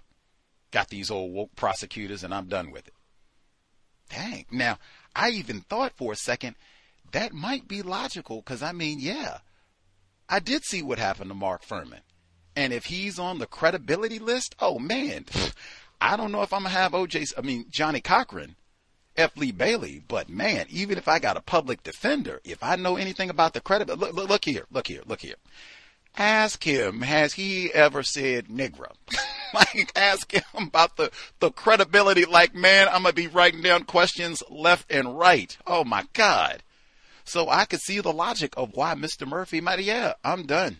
Oh, wait, murder. What I was thinking these cases that he's not going to testify and he acknowledges this might mess things up for the prosecutor, are these murders of black people where you're not going to testify? Hmm. Interesting, because they do kill a lot of black people in Missouri. Mike Brown. Michael Brown Jr. Now, they continued, they talked about other woke prosecutors, excuse me, progressive prosecutors, Kim Foxx in Chicago. She was involved in the Jussie Smollett case. Remember that one? Blackmail, paid these folks and all that. Anyway, uh, they said they were calling her Crimesha. They had this secret forum online, and they're calling this black female victim of white supremacy, prosecutor no less, Crimesha, with three X's, and saying that, hey, if your daughters get assaulted and raped, maybe you'll be about prosecuting crime then. Hmm. Wow. What does it mean to be white? And again, the master name callers are classified as white. Crimesha.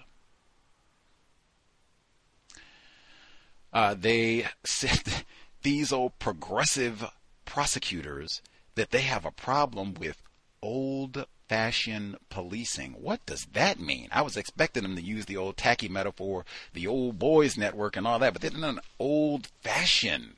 But what what does that mean? Is that like is that like Ed Burr or John Burge? Excuse me, since we're talking Chicago, is that like John Burge, old fashioned uh, electric cow prod to the testicles? You did it. Say you did it. Say you did it. Ah, ah. Is that is that what you mean when you say old fashioned policing, Chicago style? Maybe I'm confused. Uh, and they say, and they said they got our verb in emboldened. Emboldened. Actually, I think that's an adjective the way it's being used here. Some police believe criminals are emboldened by the progressive prosecutors. Most of the time when I hear that term used, it's used to describe white people. January 6th and that sort of thing. I haven't. This is a rare one, right up there with the al- pearl, the albino squirrel, kind of rare. Niggers? Any of you all feeling emboldened? Anyway, uh, for illegal behavior, even specifically, go out and commit some criminal activity. Let's see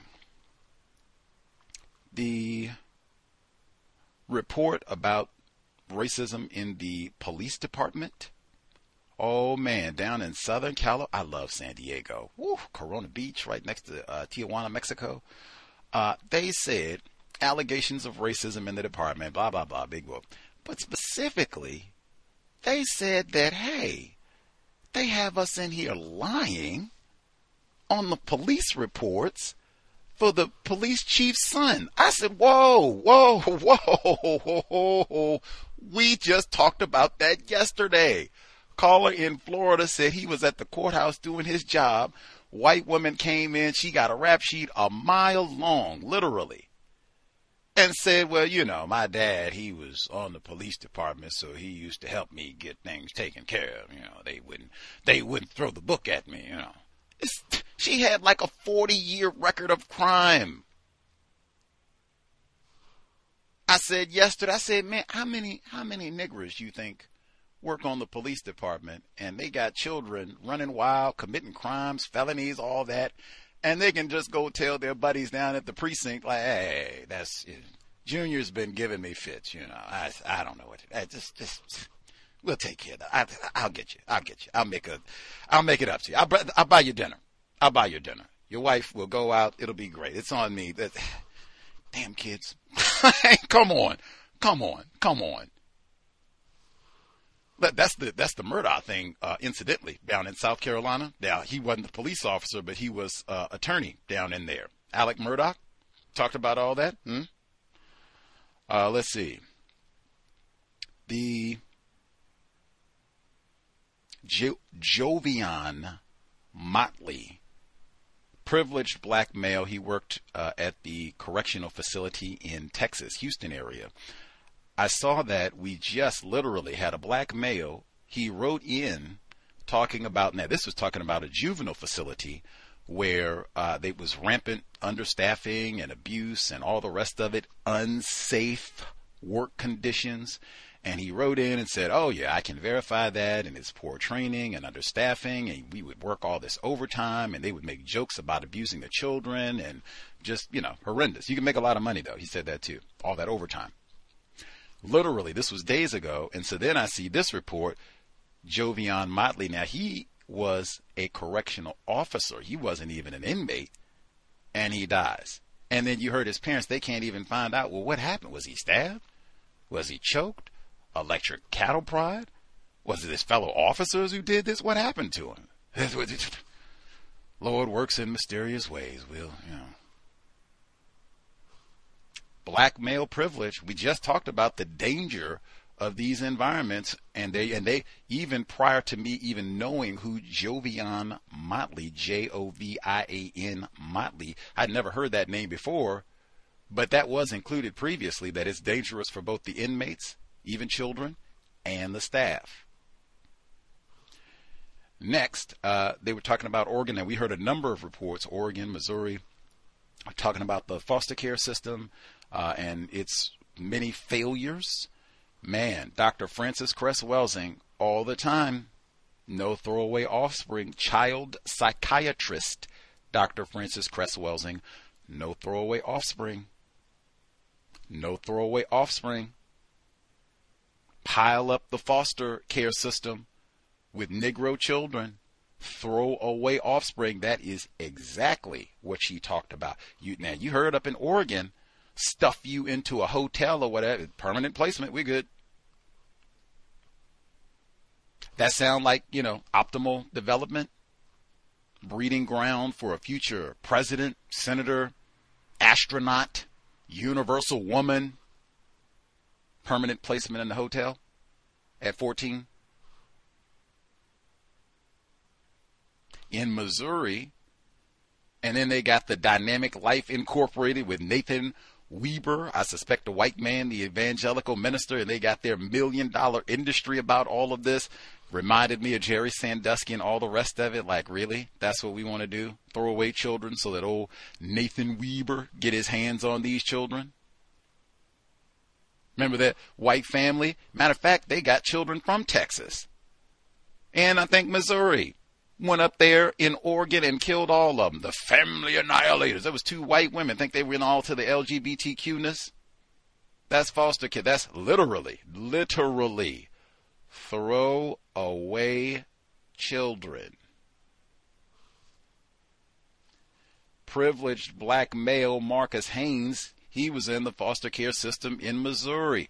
15 year old privileged black male Marcus Haynes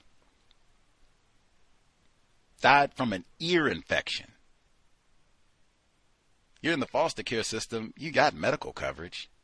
No big deal. Just, you know, take him to the ear infection. That's all they say. hey, I think at 15, if you're really lazy about it, it hey man, I, I know that's, I can't be doing the doctor's office today, man. That Swango report shook me up, man. Hey, here you go. Let me get you. Uh, here we go. We got the Uber set up, man let me know. Maybe we'll come pick you up. I don't know. We'll probably just get an Uber then too, because I just, you know, that Swango thing, really, yeah, I just, I can't go to the hospital. We got the Uber. The Uber's outside. There you go. Let us know how it goes. You could at least do that, right? Send them off to the appointment. You're grown. You're 15. Close enough. You got it. Privileged black male. You got it. And then they come on back. You can't even do that. Ear infection, like literally, that's what ear infection. throw away children. I'm sure everybody knew Marcus Haynes' name, right? Privileged black male. So we all have 15 hashtags and send a financial contribution if we're able to support the Haynes family and their legal efforts, right? Mm. Incidentally, they have a picture of uh, Mr. Haynes, handsome young fella. Uh, he's got his Los Angeles Lakers jersey on. See? Ball player, maybe. Uh, let's see. Then, didn't they just pile them up? Boom, boom, boom. Different privileged black male, Lamont Dottin, L A capital M O N T, Dottin, D O T T I N, goes missing. They use that tacky metaphor. Dang, the police said that they they didn't dot all the I's and cross all the T's for old Lamont Dottin said his mother went to the police station to report old Lamont missing. Ah, yeah, yeah, Leroy's. Yeah. Yeah, Leroy's gone. Mm, yeah. So I guess uh, you want us to look for Leroy? Mm-hmm. Oh, you said it's Lamont. Yes, Lamont. I, am sorry. I got, yes, okay. So we're going to look for Leroy. Uh, what is it? Lamont, yes. We're going to look for Lamont. Yes. Uh, hmm. Probably out snorting crack. Uh, like, what in the world? and then you find out for you, oh yes, he's the. I went and looked back. I said, man, am I being retarded? What exactly happened to Lamont Dottin? I got he stole a car and probably raped a white woman. I got all that. That's how they identify them. But like, what happened to him? Did he slip and fall? Was he killed? Suicide? Like what? What happened to him? We, the Lord works in mysterious ways. Okay. Then they, we get through all that and, you know, we got to get all this. Even that, what happened to him? Did I miss that? Did I get caught up in all the, the whiteness of the funeral? Did I get caught up in all that symbolism? Like, what happened to him? Privileged black male. Uh, we heard, man, Colorado again all year long. Colorado again. That was Colorado Springs specifically, where they had the lesson plan Nigra in there some 32 times. And they had, did you hear the racist, man? I would have, it would have been hard them to come by. Brother Gus, we know you got some radical ideas and such, but it looks like they are talking about racism up at the school, Brother Gus. Uh, will you help us sign the petition to get them to take out the racist language at the school? Like, oh, sure, brothers and sisters, what is it? Except, well, they got all these racist jokes. Got the one that say, what do you call a Negro on a bike? Thief. Man, if I could have kept myself from cracking up, I would have had to get my composure. Cousins, maybe we should leave this in there. Let me hear the rest of the jokes. said, let me let me hear the rest of the jokes. Let's see. They said, "How do you stop a Negro from breaking into the backyard?" Hang him in the front. I've heard that one before, cousins. I've heard that one before. Yeah I, whew, man, they would have had to twist my arm. Metaphor.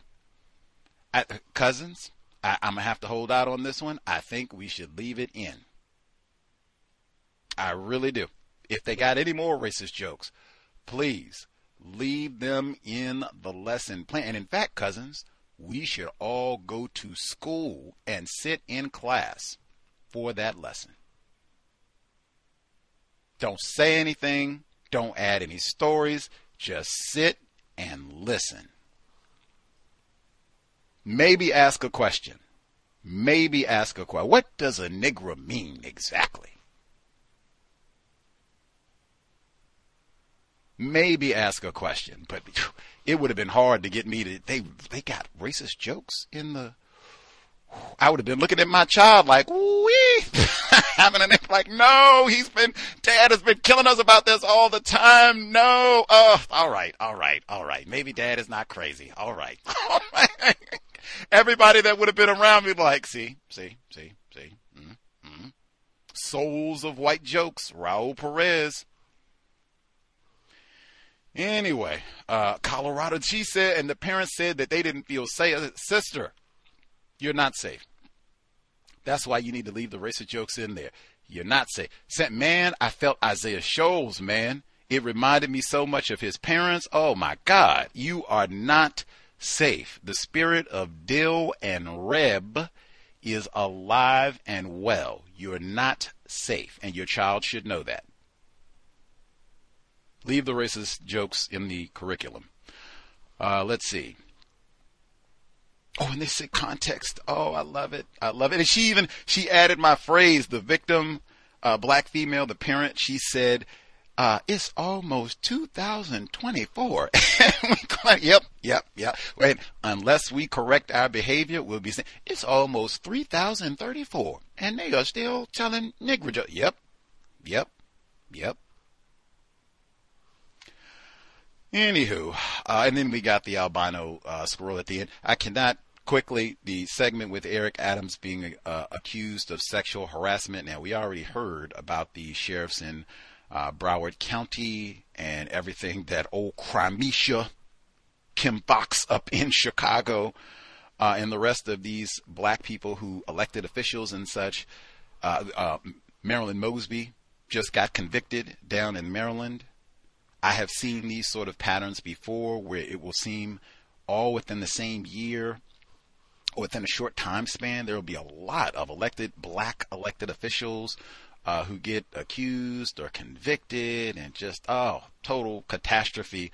Uh, could be another example of racial showcasing to just show if you have black people in charge. Oh, catastrophe, just the worst apocalyptic downfall and they steal and loot everything. That sort of, uh, that sort of thing. I have no idea what Eric Adams did didn't do, but man, that is like double whammy because he was just accused days ago, literally, of uh, financial malfeasance uh, with can- campaign contributions potentially uh, from some sort of foreign official. That's still being investigated. Don't know how that's going to go. He's denied all wrongdoing there, and then to have these charges, and then they said the come Bill like, oh my god, Cuba Gooding Jr. Man, oh.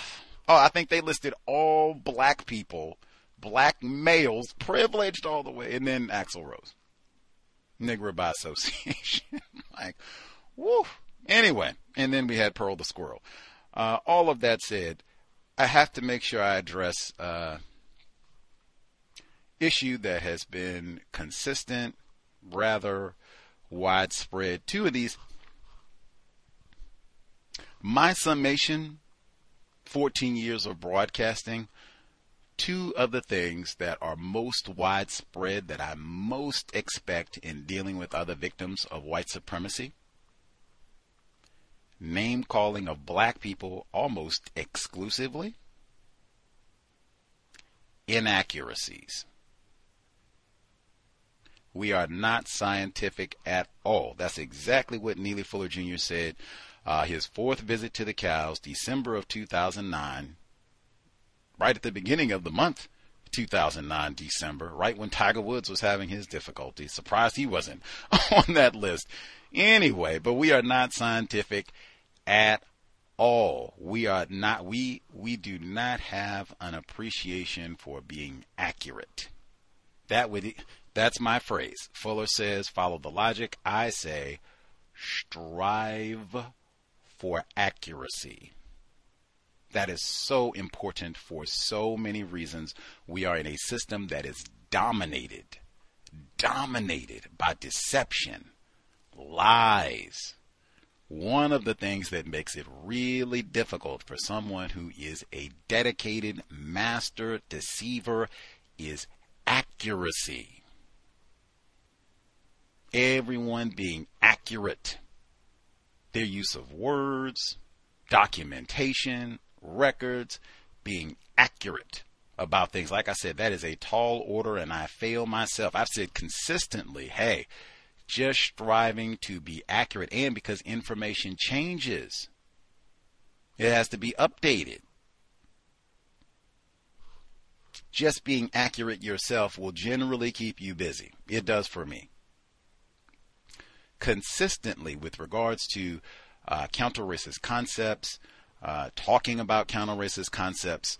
What I see most often, name calling other not name calling other black people exclusively inaccuracies in what we're talking about. And one of the key inaccuracies, it'll be non-white people that we don't agree with. We're not accurate. At minimum, I said this for years quote, many non white people all over the universe have been killed just because they spoke about white supremacy racism. And that was enough for white people to kill them. Just on that basis alone. Even you can take Dr. King. Many non white people did not agree with Dr. King's views on racism, even while he was alive. Called him names too. Minister Malcolm X, many, many, many, many more. Called him names and the whole shebang, and then bang, he gets killed. There are many other illustrations, but it's lots of them where non white people, even those where we don't even agree with their views on racism and counter racism, even they can be killed or harmed for just speaking out, talking about white supremacy racism just for that reason alone. And like I said before, most of how this system is operated is by deception. Accuracy works to neutralize deception. Now, all of this starts with an error. They just continue, so I'm just trying to pick which error to begin with. Beginning of the week, I go to check, and it will frequently be people will go online. They will quote myself, they'll quote other non white people. Uh, they will seem as though they are, you know, supporters. You know, I'm sharing your work, your concepts, that sort of thing. And they will be inaccurate. Now, the most recent, when I saw this beginning of the week, someone had posted, I believe it's on our Apple uh, podcast uh, page. It says Gus T, and it's got the quotes and everything, like uh, trying to be precise and scientific about all this. Uh, and it says the problem with black people is white people. I do not say that. I say the problem is white people. That's what I've said. We get to February. 15 years. Dr. Robert Jensen is one of the first guests that we had when we got back on the air in 2009. He was with us March 2009. It's right in his book, The Heart of Whiteness. We talked about all that. He explained that specifically, and it's been literally branded in massive all capital letters on the front of our podcast. If you download it, Apple Podcast, Podchaser, Podbean, any of the other podcast uh, feeds that are out there, the image is right on the front. The problem is white people. In fact, in Yame in Nebraska got us a sound clip. There was a protest around the time of George Floyd 2020 and it was a white guy leading the protest and he yelled out the problem. We have been the problem for 400 years. The problem is white people. And they went, and he said it again. And they cheered. And I, I said that for years. I said, now, when I say that, it's a problem. When white people say, Robert Jensen is great, excellent scholar, counter racist stud. Yeah, yeah. Anyway, uh, I do not say the problem with black people is white people, and I would not say that unless somebody can find like the exact, like I thought about this for a week, unless the context was somebody saying that the problem with black people is fried chicken or we're undignified, something like that, then I could see a logical response being no, the problem with black people is white people. Bing, absolutely, and that would be accurate. I could see me saying that, but like, I do not. To have that up as a quote like, yeah, Gus T says it, no.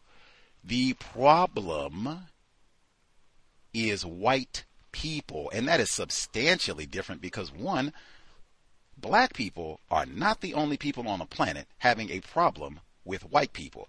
That's evidenced by the news report that we heard so-called native people can't find all these children. Long legacy of that. The only good Indian is a dead Indian. That sounds like the lynching joke that they shared. Australia, we just had Dr. Robert Kaplan on the program, had demanded that they be referred to as Aborigines. That would be one. And even beyond the people component, all that about the EPA, man, the fishes, the non albino squirrels, all the other plants and animals on the animal uh, on the planet they are suffering too. They're contaminating the water and all of that. Dr Kambon has talked about that. We're supposed to be custodians of the planet man. Like white people are causing a problem that is far beyond people who are classified as white. Dr welsing calls this our cosmic assignment. And and even beyond all of that even that phrasing suggests there's something defective about black people specifically. That's another reason why I would not isolate it to as though black people are the only ones having a problem with racism. Bleaching creams, that is a billion with a B dollar industry, might even be trillion by now. it's not just black people using those. Those eye surgeries, that's not black people. Because you, they, the name calling, call, slant eyes, slopes, all of that, that also probably, I don't know if it's a billion, but that's at least a hefty million dollar industry going to get eye surgery, cosmetic eye surgery, so you can look like white people's eyes, whatever that means. Anyway, uh, but it's nothing defective about black people. I even re- was reminded Andre Perry, he was a guest on the program. That's not his phrasing. He doesn't say there's a problem with black people. He says there's nothing wrong with black people that solving racism won't fix. Might be paraphrased, might be a word off, but even he doesn't say that there's a problem with black people. And I just would not say that. Accuracy is so important, uh, and words are so important, particularly if you're going to put quotes up. Man, it should be super accurate. Now, I posted this on Twitter. I do not say the problem is black people, I, or the problem with black people is white people. I do not say that. I say the problem is white people. Even that, I generally, if there's going to be a racial classification, the focus is going to be on white people. That's another astronomical difference between myself and the vast majority of people who talk about this problem, which is fine. You all have a tendency to shift the focus black, black, black, black, black. I don't do that. The focus should be on the problem. What that's what I've been saying for years. I know you all don't really pay attention that well. That's why I'm emphasizing the sloppiness and errors are so rampant. It's not just a me thing, it's widespread. Let's work to be more accurate. Now, I posted this on Twitter. I put there, quote, misrepresentation, and even I think some of this could be willful because these errors, in my view, they are never to my advantage. Never. We'll proceed. I posted this, their misrepresentation uh, the problem with black people is white people. No. I've said for years the problem is white people, and in fact, this is stamped on every podcast that goes out, and I put that image up. Now, I believe this happened on the very same day, if not within 24 hours. It's reported to me that someone calls to Mr. Fuller's program to ask You've got old Gus T saying the problem is white people. What do you think?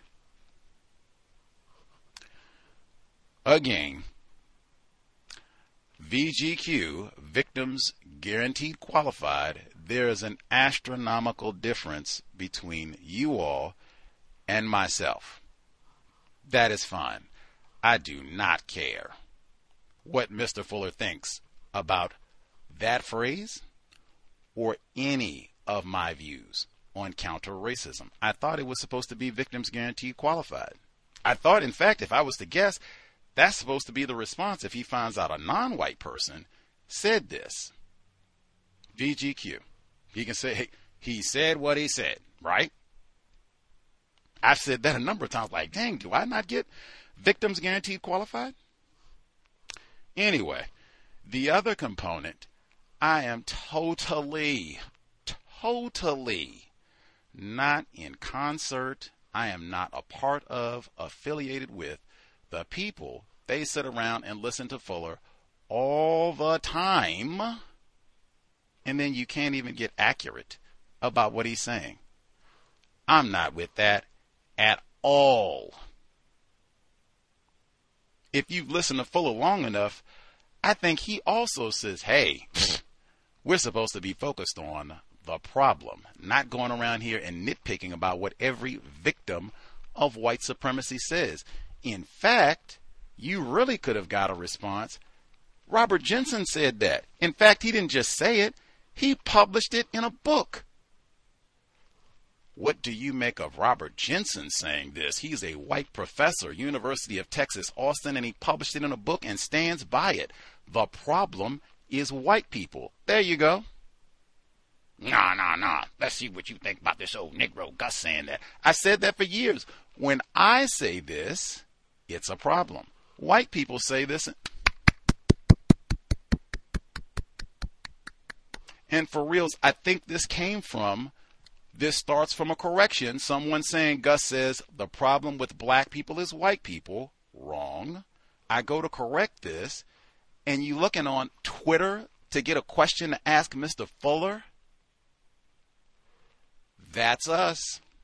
We are not scientific. We are not serious at all. And a lot of it just ends up coming down to looking for squabbles, arguments. This this Negro says this. I'm going to go ask another black person, what do you think about what this black person over here says? That's a lot of what we do. I do not do any of that. We are so different. We have a white guest only policy. That's even in the record. I would go ask Fuller, what do you think about Jane Elliott saying, hey, we shouldn't be using the term non white? That's in the archives. Again, you can run tell that. I do not care what Neely Fuller Jr. or any other victim of white supremacy has to say about my views, any of them, and it's still the problem is white people. Now, I'm going to come back to the folks who sit and listen to Fuller all the time. Man, oh man. The name calling component came in the same time as all of this with the errors, and it brought in some of this, all of it together the name calling and the errors, particularly from the people who sit around. We listen every time Neely Fuller's on, and we've done this for years.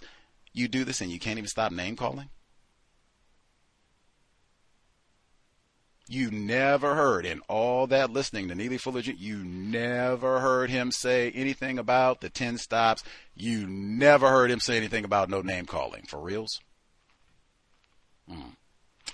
You never heard Neely Fuller Jr. say anything about resist the urge to criticize other non white people? That's unfamiliar. Some of the, I totally get it. It's United Independent, VGQ pick and choose what aspects work for you. I get it, but that just stands out as a lot. Even, hey, Mr. Fuller says emphasizes accuracy, not misquoting people.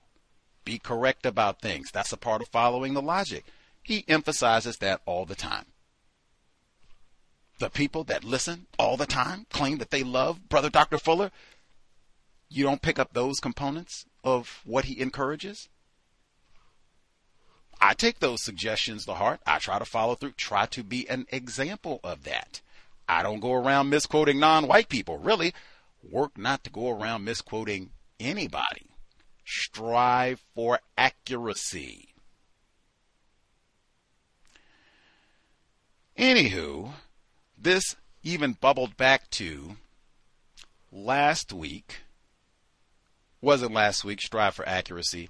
Days earlier, I told you all, Charlie Floyd III contacts me out of the blue metaphor. We had not been speaking, conversing about anything. And accused Neely Fuller Jr. of, you know, saying nigger this and uh, criticizing criticizing black people and calling them nigger no less to a chorus of laughter. And I said, Where is this in the archives?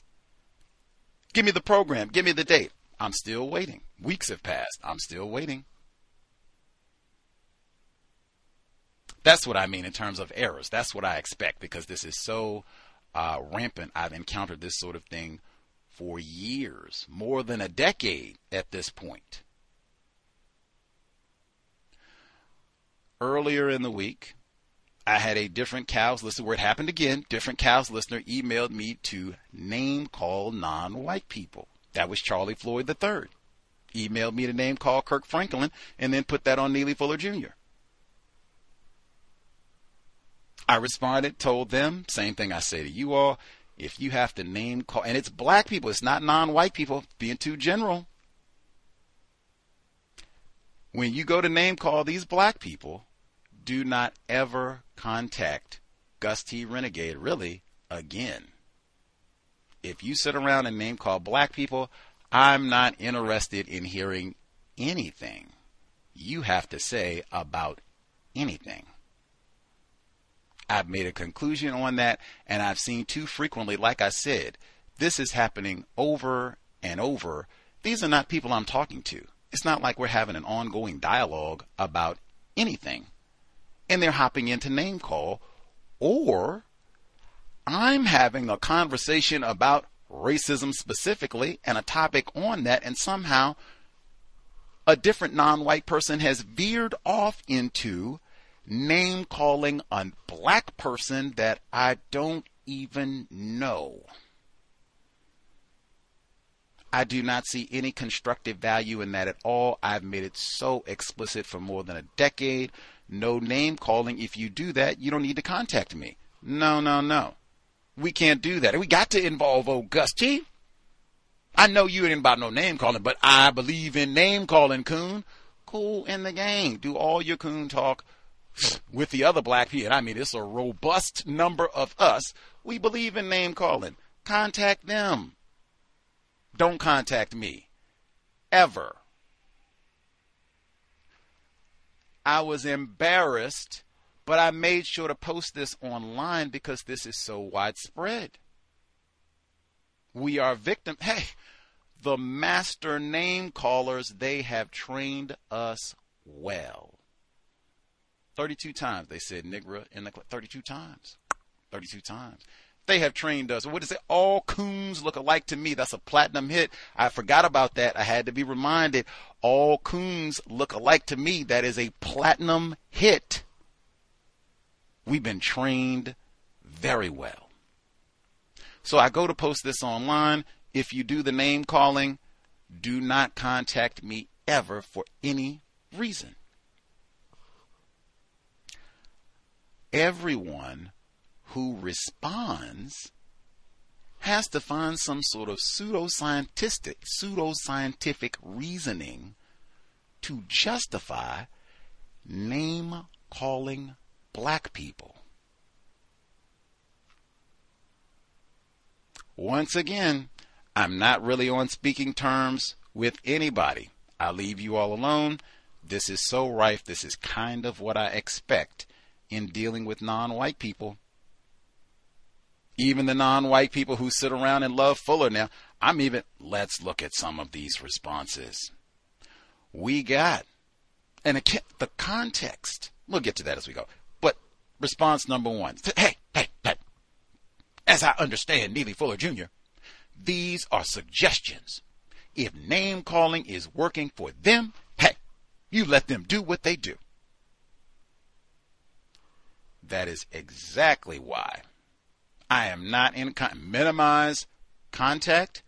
Don't call, uh, don't even contact me. Don't speak to me about anything. You're defending name calling and you're not even paying accurate attention. If this was about you all name calling between each other, we wouldn't be having this conversation now. You all don't do that. You all have to seek out exactly what Fuller said since you all do so much listening. We seek out black people for conflict. You don't have to contact me to name call. There's no justification for that. I've made it very clear. I don't name call non white people. Don't contact me for that purpose. Fine. We'll leave him out. No jamboree for you. Hmm. They'll sit around and name call everybody and we'll spend an extra hour on you. Cool in the gang. They don't do that. This continued, and like I said, it got real pseudoscientific. The next one, I have great respect for your work. Pause. I've been saying it for it'll be almost 15 years. If you like the cows, so what? If you don't like the cows, so what? Replace white supremacy with justice. You all can skip the compliments like, for real, for real. Just don't call me a coon. It continues. I must express a different. See, I must. We're talking about name calling. You must justify name calling black people exclusively. This is not a conversation about cracker, whitey. No, no, no, no, no. You must express a different viewpoint to support name calling black people exclusively. And this is the context you have to contact someone to do your name calling after they've said, I don't do that. They continue the act of naming things aids in their identification, similar to how recognizing and naming a poisonous plant keeps us well informed and safer, and they even got a alike. Pseudoscientific. The most dangerous thing in the forest is classified as white. Racist man, racist woman, racist child. Have they been properly identified? No. And even for this example, am I the person that's ignorant in the forest? You're contacting me so that I have a heads up. This coon over here. You're... No, man. I don't even know this non white person. I've never had contact with this person. Kirk Franklin. That's what you're doing. You're letting me know Kirk Franklin is dangerous, man. Heads up. That's what that was. No, man the most dangerous thing that we need to be concerned about. Where my thought, what is?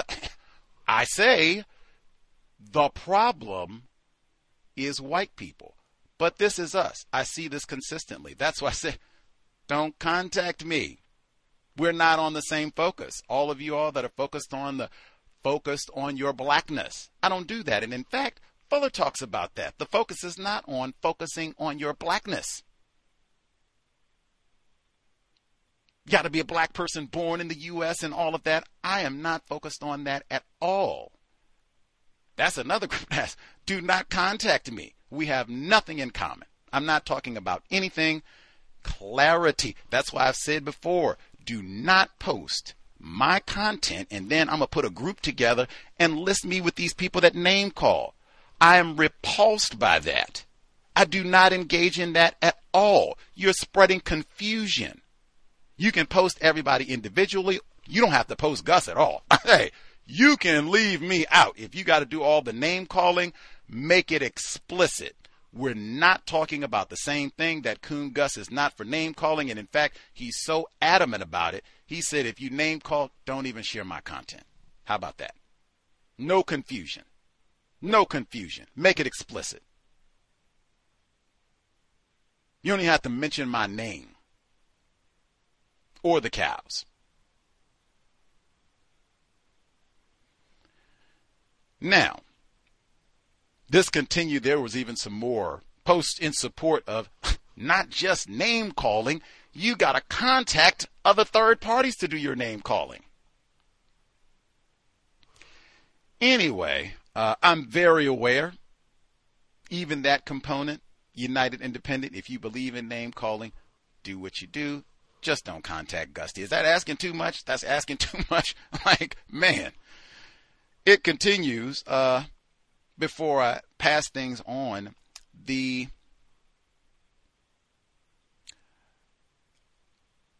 television watching came back up in this. I think a component of our errors and name calling, we are not serious about racism, white supremacy. Even the sitting around listening to Neely Fuller Jr., we are not serious. That's with the errors. That's with the name calling, really. Full of, it's in the 10 stops. I thought he made that a big deal. Even with the errors, which again, I submit it's a bigger deal to me than it is to many of you all, just going by the evidence. I brought this up more than a decade ago. You all claim to love Pamela Evans Harris. Whatever. Uh, Black love is a revolutionary act. We read that in the book club. Before we even got to that, 2011, I pointed out on the air in that book, she attributes, she, her co authors attribute to Neely Fuller Jr. the phrase showcase blacks. You see the same pattern? Exclusive, the focus has been shift to black people. Exclusively, like we're the only victims of racism, and the same thing, name calling exclusively black people. I've never heard anyone identify as a showcased black person. But I pointed that out. That's not Neely Fuller Jr.'s term. His term is racial showcasing. Where's the black at? Racial showcasing. And that's focused on what white people do. Racist white supremacists. Got to be classified as white. I pointed that out. 2011. Pam agreed, and importantly, Pam acknowledged she had not read Neely Fuller Jr.'s book. That is a problem. I pointed this out at the book club, but I'm just for detail. Black Love is a Revolutionary Act, formerly the worst book I've ever read, is book number two.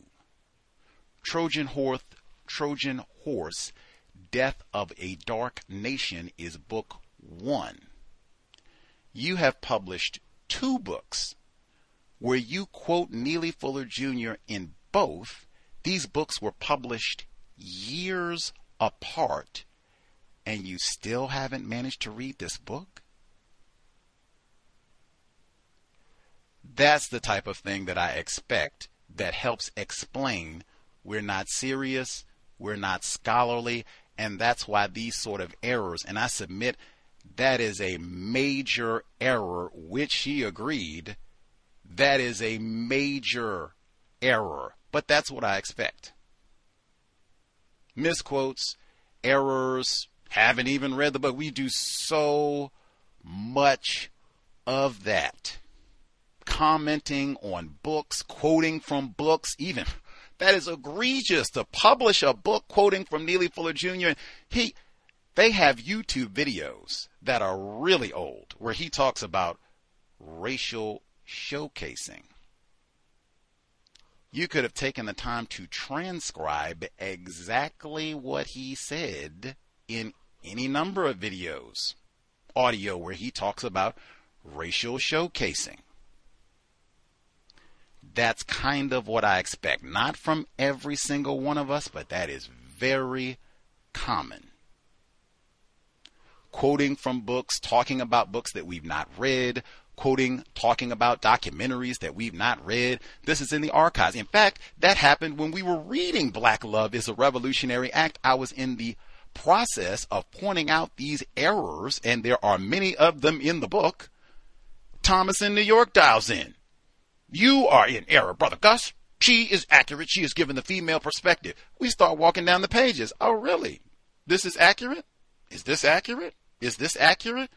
I actually don't have the book. I'm just trying to follow along as best I can.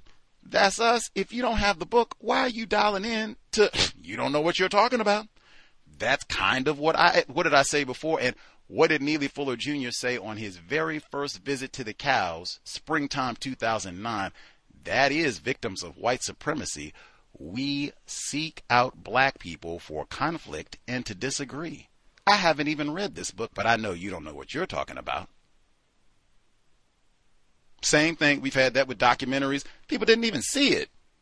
They're going to call in and tell us, give us a whole review of it, and have not seen, haven't even seen the trailer.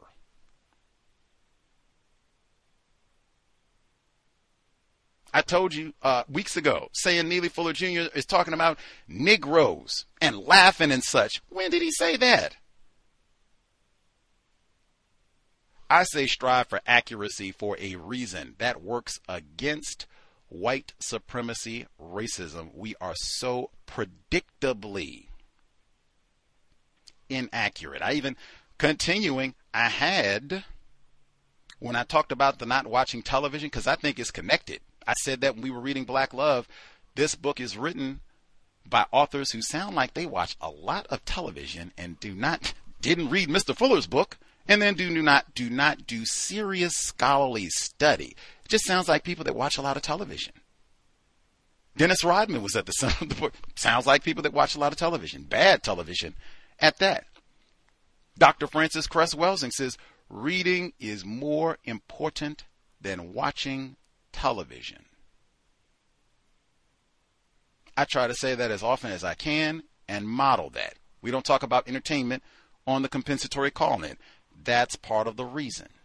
Mr. Fuller's concept, and again, the people that do all that sitting around listening, greatest spectator, right? You should know that, right?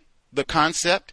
Now, watching television, does that sound like you're working against being a member of the greatest spectators? You can do the full role Shawshank Redemption, Godfather, Dancer Texas, Population 81, Casablanca. You can do the full role of films. Does that sound like you're working against being the greatest spectator? I had someone contact me after I talked about the TV watching and us relying on documentaries and YouTube and docudramas as our sole source of information or the bulk of our information on a serious subject matter. I had a victim of white supremacy contact me, uh, and they said Neely Fuller Jr. suggests movie watching. Even that title, I wrote the word repulsed. That's what I put when I replied. Even that title repulsed me. Not that Neely Fuller Jr. can say what he wants to. Victims guaranteed qualified. And I even I put it in context. Now I do not recall Neely Fuller Jr. suggesting movie watching. But I'm even going to put Mr. Fuller into context. You're talking about a black male who was born in 1929, middle of the Depression, middle of white supremacy racism, born in Muskogee, Oklahoma, right down the road from Tulsa. The University of Oklahoma was not integrated until 1950, so called. I don't even think they would have allowed Neely to go to the library as a young child, teen, growing up, and it would have been Neely, if you don't get your Negro, Negro out of here, and blah, blah. That's what it would have been. You're talking about someone who, for the bulk of his teen and child years, it probably would have been a brawl for him to go to quality schools in many of the parts of the country. I am very sure your typical white person, they have way more books in their house than Mr. Fuller did when he was growing up. I didn't see what it looks like and I never got to ask, but it would not shock me growing up in Muskogee, Oklahoma. And that is, they got uh, racially restricted regions all around where they keep the niggers in Oklahoma. This is not someone who was allowed, like he got to go hang out at Harvard and Yale, so-called Ivy League school. Victim of white supremacy. Phenomenal work, but victim of white supremacy. Even you hear the difference. Dr. Welsing is a medical doctor. What does she say explicitly? Reading is more important than watching television. I'm going to give you one more on Fuller since you all listen so well. Neely Fuller Jr. does mention films. Neely Fuller Jr. has read a lot of nonfiction books on racism. I have listened to him start dropping Hitler's Table Talk and Richard Wright, black male, and listing his nonfiction writing on racism. He quickly hopped over Black Boy and Native Son to get to the non fiction writing that Richard Wright did on racism. I have talked to Neely Fuller where he has mentioned exact newspaper reports, and I mean to the title, to the author, and exact subject matter. Was almost giving it line by line. Bang. That is not somebody who just sits around watching television, reads the Washington Post all the time, watches the news, listens to the news. He is not just sitting around watching movies. I have heard and can put my hand on the audio in the next 30 minutes if you called me on it. Him say in a library, bookstore, read all of these books. I have never heard Fuller say, watch all these television programs. Watch every Jackie Gleason movie you can get your hands on. I have never heard him say that. VGQ, if he did. The person continued, in the Cow's archives today, listening to a fuller episode, and at the two hour mark, he recommends watching movies to solve problems. Check it out. Would definitely like to know your thoughts on Fuller Jr.'s suggestion about watching movies to solve problems. Hashtag still learning. I was still repulsed by this. Now, I will concede he could be correct. over a decade, I did actually go back and start listening to this episode, even though I didn't want to. Why did I not want to? This does not make sense at all. At all. That was why I really didn't want to even listen to it. If Fuller said it, whatever. Victims guaranteed qualified. It still, it does not make sense at all. Pick any of the Fuller favorites. Godfather, Shawshank, pick one. Casablanca, Gone with the Wind, pick them all. How am I going to change the oil on the car and watch Casablanca? How am I going to watch The Godfather and get the brakes changed on the car? How am I going to watch Shawshank Redemption, clean the chitlins? You're to have to turn off the television to solve problems. I've spoken with Mr. Fuller about films a lot. Apparently, April 2011. We did talk about A Few Good Men. Tom Hanks is in that one. Jack Nicholson. I do not know what problem you're going to solve watching A Few Good Men. Now, I have heard Fuller for years say, watch for the lessons. That is not the same as solve problems. Again, even if he did say that, which would be kind of irregular, but I guess, okay, I'm going to keep listening to hour mark and maybe he can explain it in a way that does make sense. You're going to have to turn off the television. Fuller himself said he used to haunt the movie theaters, and I have pointed that out. Television is addicted, addictive. We, victims of white supremacy, we are addicted to escapism and fantasy. And real talk, I have seen the vast majority of non white people, we do not watch television like Neely Fuller Jr. I'm going to break this film down, use this as a part of my lecture to explain. No. Greatest spectator. And in fact, I think us watching so much television, I think that is a part of why we are so consistently sloppy and inaccurate with these concepts because we really do not work that part of our brain computer to say, hey, I'm going to turn off the television and read. I'm going to do some serious study. Okay, I'm going to watch a documentary on whatever this topic is, but I'm also going to do some reading. Even if I don't read a big thousand page book or 600 page book or 200 page book, at least I can get a few newspaper articles. At least I can get a magazine article. Those are not the longest things in the world. You could read one of those. You could read five or six of those, depending on the length, in a couple hours, maybe even less. Even add that, man, to get out of the TV and being addicted to those screens, go to the library. If a part of it is that going through school, we had racist teachers, white people most to blame for this, and we don't know how to research, go to your local library, community college, university, see if they have tutorials. Most of all of them, I think, they have classes where you can go. They will show you how to do research. Everybody should have at least one local research project that is not TV related. Go and check. Look in the newspapers from 15 years ago, 10 years ago, 20 years ago. It should be something that you are interested in. That is a major aspect of us being victims of white supremacy racism. We are not scientific. We are not scholarly. We are not even accurate. Generally speaking.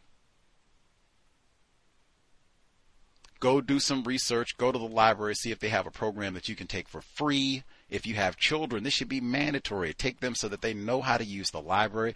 Anything that it gets, the asthma, it could be anything that gets brought up.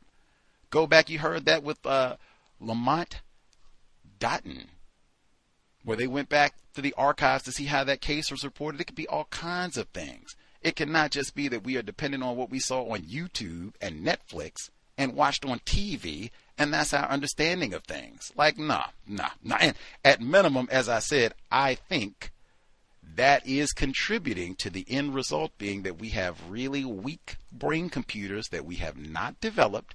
We do not have an appreciation for language. We do not have an appreciation for being accurate when it comes to talking about racism. We're accustomed to reality TV, Netflix, silliness.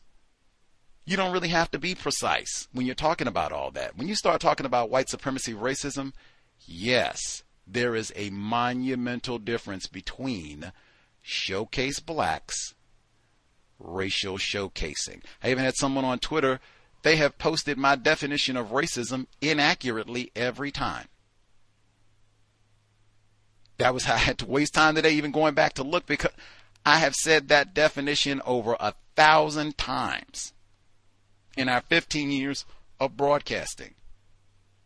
It has not changed. Go back, pick out anyone. Said it this week. We had Cindy Intrican on the program. Even got the transcript of that episode so you can copy and paste. But even that, same thing I said with racial showcasing. Dang, you could have listened to that and transcribed. There's tons of uh, examples of me giving that definition on YouTube. You can slow it down and write it out. If you want to make your own definition, that's great, but don't put it in quotes and then put my name next to it. Like, whoa, that is not. Fuller said he was saying the same thing with if you don't understand racism, white supremacy, what it is, how it works, everything else will confuse you. I don't mean changing a word here or there. You took a, a, a comma out or you swap racism for white supremacy or, you know, either or. I mean like wholesale changes to that and then stick Neely Fuller Jr.'s name next to it. Nah, man, strive for accuracy. If you want to make up your own phrase, call it your own. But don't go out here attributing quotes and things to people that they did not say, man. We have to do way, way better. Again, strive for accuracy. I want to add one to the 10 style. How about no TV.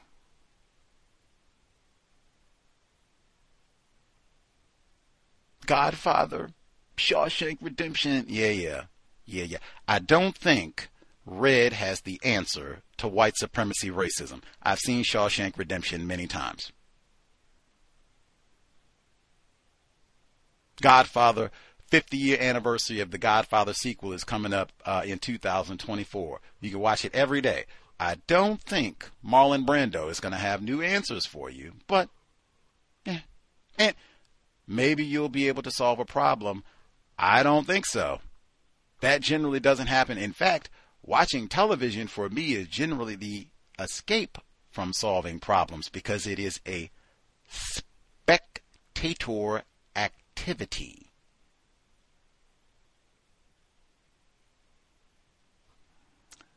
I will pause there. Uh, strive for. I've been saying that for a long time, right? I'm just saying that for any reason. I try to live. That is a tough one. I fail often, but at least that is the attempt, the sincere effort. Strive for accuracy. Number again 605 313 5164 the code 564943 pound. Press star 6 1 if you would like to participate. Folks can let us know how they managed to get through Thanksgiving, all of that. If you have solved problems while watching television, definitely let us know that one as well. Folks who dialed in with a hand up, uh, you have commentary to share. Proceed. Hello. Uh, black female caller. Yes, ma'am. Hi. Good evening. I hope. Well, I, never mind. Let me just keep going. Um, the issue with the asthma, um, and the young child and the awful apartment. Um, I know there are obviously physical health things, but I guess something that's not talked about is the emotional health. I think la- last week you talked about you um you had a clip about loneliness. You know, if your house is not you know welcoming or you don't feel your house is welcoming, you can invite people over to have a hopefully have a constructive conversation about racism.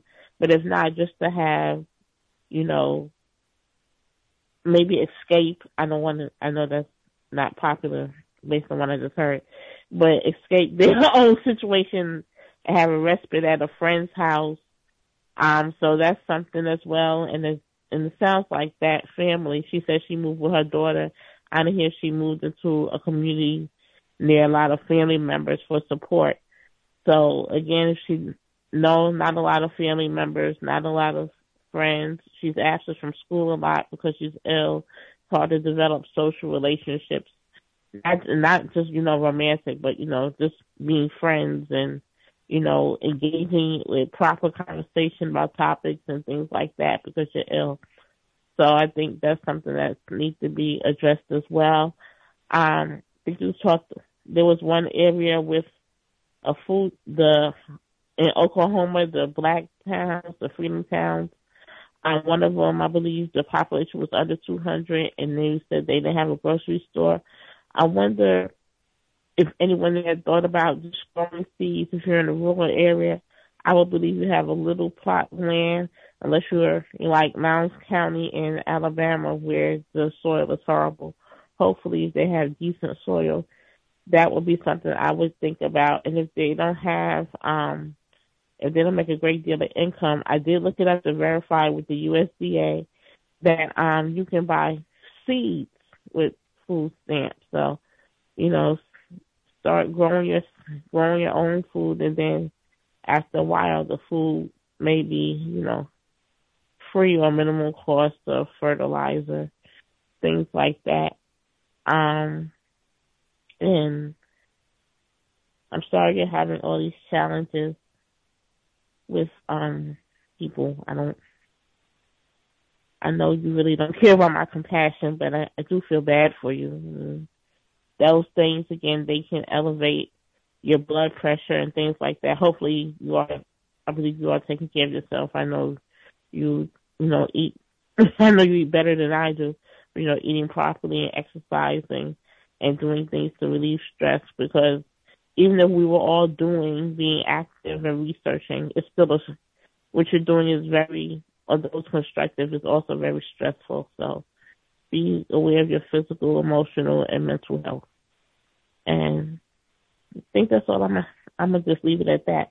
And oh, my Thanksgiving was fine. I spent it with my family. Um, that was it. Thank you.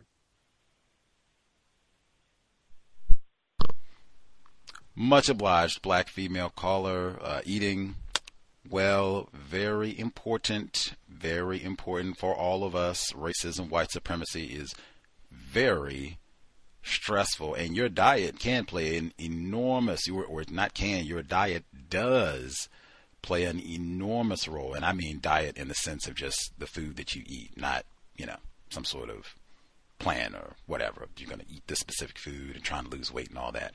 Uh, but super important if you're eating, like they uh, they have some studies that will tell you if you're feeling uh, depressed, uh, even sick, like ill physically, uh, try to avoid a lot of sugar, especially that processed white sugar because it does impact your emotions and all the rest of it. And they'll tell you other foods that you might want to consume, help take down some of your in, uh, inflammation, uh, what have you, so you can feel better. Like when they say think of food as your medicine, believe it. Uh, it is an enormous difference when you get to eat uh, fresh fruits, victuals. Hopefully, people got lots of that. She was with the family. Maybe they had some fresh, fresh greens and all that in with all the uh, what is it, Thanksgiving uh, yummies and such. Uh, but that's to everybody. Eat really, really well. Uh, and sobriety, that is right there in the eating. Sobriety would be best. When they pluck my nerves, name calling and all the rest of it, all the rest of it, when your nerves get plucked, sobriety would be best. That's what race soldiers try to pull us. Come on and get a shot of this Hennessy and yeah, get that rum and eggnog. That, that, that, that. Then they put the sobriety checkpoints out and all that. So, you know, double whammy.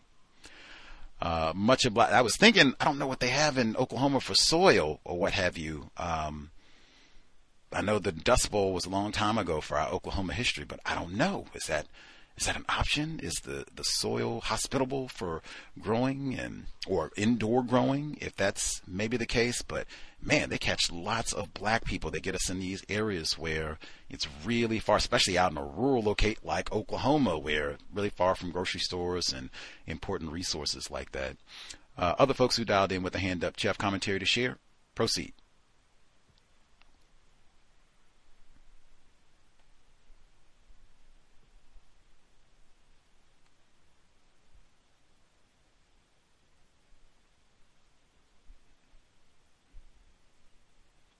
Hello, like people. Um, I have one more quick thing to say if no one else is saying anything. Let's hear it. Guess they'll get it together. Um, a potential act of counter racism, uh, maybe with your children taking pictures of them in suits at least once a year, maybe once every six months. I know children grow fast. In the event of unfortunately things happening, so if they, if a picture needs to be produced, you know, you know, again, monitor their social media. But, you know, in terms of, I would guess controlling our image, you know, take a picture of them in front of, you know, school or from church somewhere construct where it looks like they're being constructive, doing constructive things or, you know, in a uniform working if that's what they do, you know, if they work at McDonald's, you know, try to take constructive pictures to, you know, I mean, you know, people are saying do whatever they say do, but at least you can, you know, quote unquote control the image of your family and yourself as well. Thank you. Man, that took such a morbid turn. I was thinking something else, but yeah, that probably would be uh, constructive. Unfor- that's what I mean. Like I do not. I don't think I call black female call. I don't think she has offspring. I do not have uh, offspring. Man, man, that's mm, yeah, yeah. Take a suit or whatever, nice dress, you know, something cute so they won't be thought of as a gangster and all the rest. I guess if they even bother to cross the T's and dot the I's, should your child go missing or whatever the case may be, like, yes, current pictures every six months or so and looking great. Um, scholarly. Got a great future uh, ahead of them. Um, man, that is man. Uh, and and even uh, I don't have children, but I have seen a number of those reports uh, talking about uh, these. I don't know what do you scams? What do you call it? Uh, sexual attacks, I guess. I don't even whatever better term would be for it, but targeting these young boys specifically to get them to send nude pictures, and then it's some sort of financial extortion, or uh, to get more nude photographs. Like what? White people don't care about children. That would be another reason. I think it was already said. Watching your children's social media, internet activity is so, I mean, dereliction of duty. And same thing I said before, really try to wait. With regards to the phone, wait as long as you possibly can. Talk to other parents, see what they, and try to talk to parents who are in like a different uh, age range for their children. So you can talk to some parents who have like late teens, talk to some parents who have tweens, uh, talk to some parents who have kind of you know six, seven, and see you know did when did you get your child a phone? Did you get your child a phone? You let them play on your phone. What's the experience been? How do you monitor all of that? How often do you check uh, browser history and all that stuff? If they have their own phone, what sort of safety protocols and such? What sort of behavior changes have you noted since they got the phone? If you had it to do over again, would you give them the phone at the same age? Would you give them a smartphone? Like it, it should be a rack of questions that you can ask. Certainly, they have a lot of literature uh, on all of this, but try to ask as many uh, black parents and or just parents, period, as you can, uh, who will talk to you truthfully about it, so that you can make an informed decision. But man, with all of this, and they've been saying it's just been more of these types of schemes and all the rest of it. I would wait as long as you can on giving them a smartphone and then for the computer and what have you. Now you can judge by their uh, maturity level. You know your child. Be honest with yourself and everything. But man, I would at least until they've shown that you know you feel safe like giving them your car keys like i think they're pretty responsible i'm sure they'll still make mistakes but they seem like they got their act together enough they probably should not have a computer in their room Like I've seen that from another a number of folks who talk, you know, about parenting issues. That's one of their recommendations. Have the computer that they're going to use for their homework out in a public place, the ingenuity room, steal one of Fuller's terms, so the living room or wherever, kitchen, whatever, but not in their room so that they're not all sequestered someplace when all of this is happening and then you don't find out about it until it's way late, that sort of thing. I think those are two constructive tips. But again, I don't have offspring. Talk to other parents, see what they say, in a wide age range of parents. Other folks uh, dialed in, if you have commentary to share, proceed.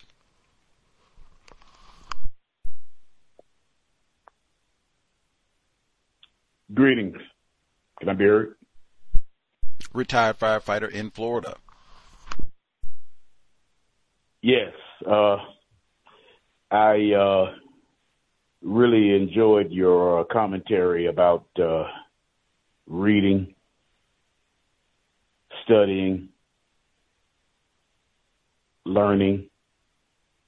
Uh, I was just thinking while you were talking about what constructive practice that does not require an individual to do those things reading, studying, researching. I don't know of any constructive practice. Uh, it probably it may be. I don't know, but I don't. I can't think.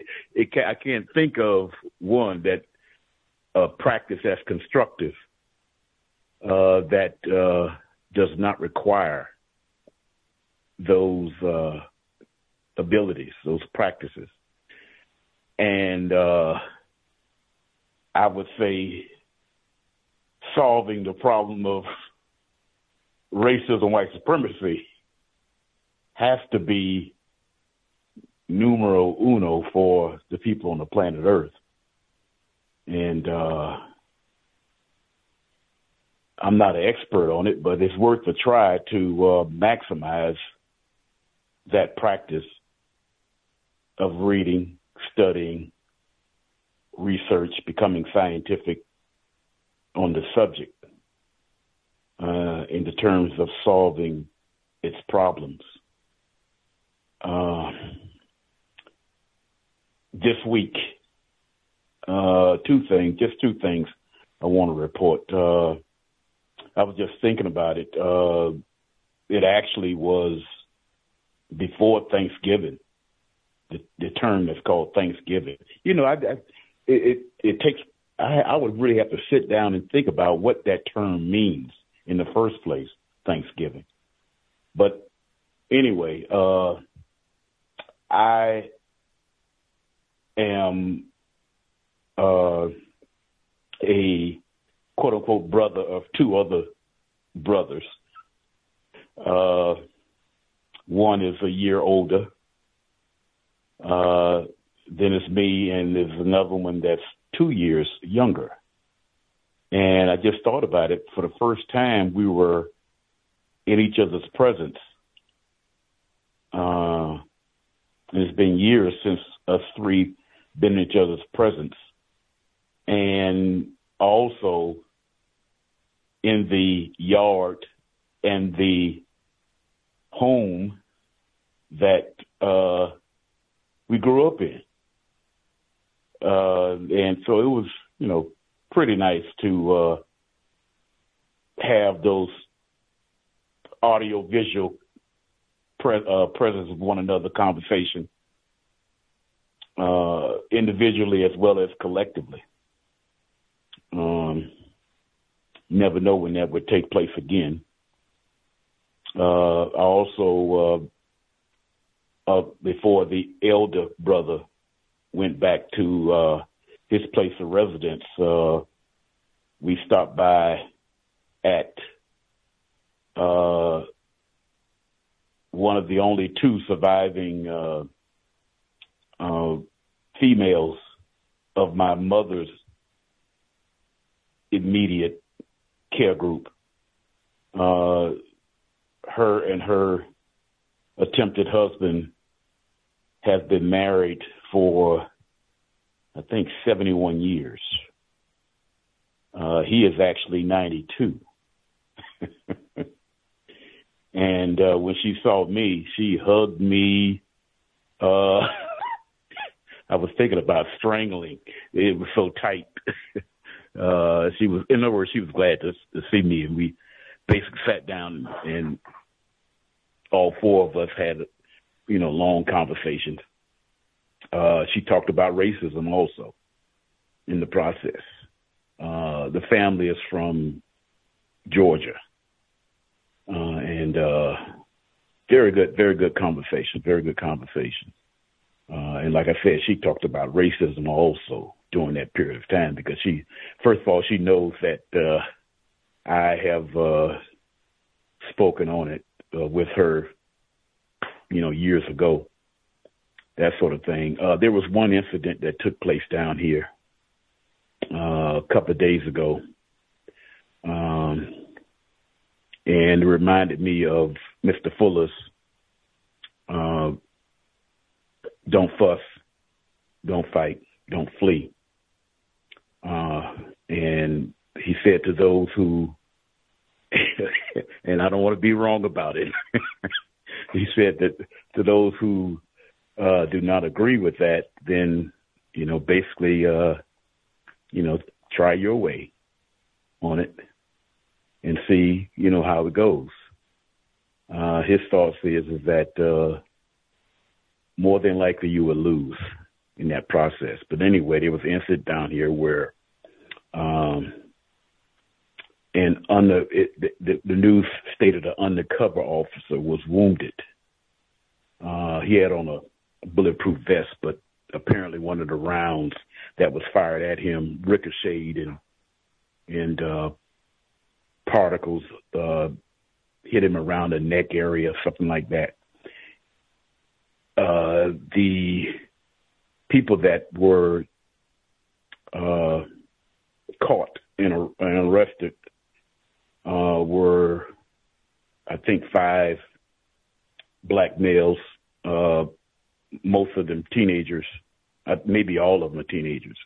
But what was a lot of people were unaware of is is the uh, the amount of officers that would come on a scene such as that. It was in Miami Gardens where I'm sitting at right now. Uh, one uh, one guy expressed that uh, this is most enforcement officials I ever saw in my life on one call. Uh, some people say it was in the vicinity of about 300, uh, which I know from being a retired firefighter can, you know, I've witnessed on how that can happen. But uh, anyway, try your best to anybody to avoid being in contact with uh, law enforcement, uh, unless unless unless she is your quote unquote sister like me. But uh, nevertheless, uh, do your best not to be in contact uh, with law enforcement while they are working and in duty, and you're doing something that uh, possibly could attract them. Uh, and then, if you are in that type of situation, then uh, follow the, the, the three T's that Mr. Fuller suggests. And uh, that's all I have to say. Thanks for listening. Much obliged, uh, retired firefighter in Florida. Uh, for most of the things that are serious uh, problems that we're going to attempt to solve, you might even have to turn off the television, at least for a little while. Uh, we heard uh, retired firefighter that for any, I think uh, a black female caller also uh, told us that she got time uh, this week and such to be with attempted family members constructively and hopefully eat some healthy, tasty victuals and get in a word about racism. Spectacular, awesome. Uh, share something instructive with folks. always take advantage of that. Um, we even heard, now he said that he has a sibling who is an enforcement officer. Now, we didn't hear today and have not heard previously where a retired firefighter gets to cut a fool and run around South Florida popping fentanyl, driving with no seatbelt on, and drinking liquor and hollering at sex workers and just, you know, terrorizing folks down in Miami Dade Gardens.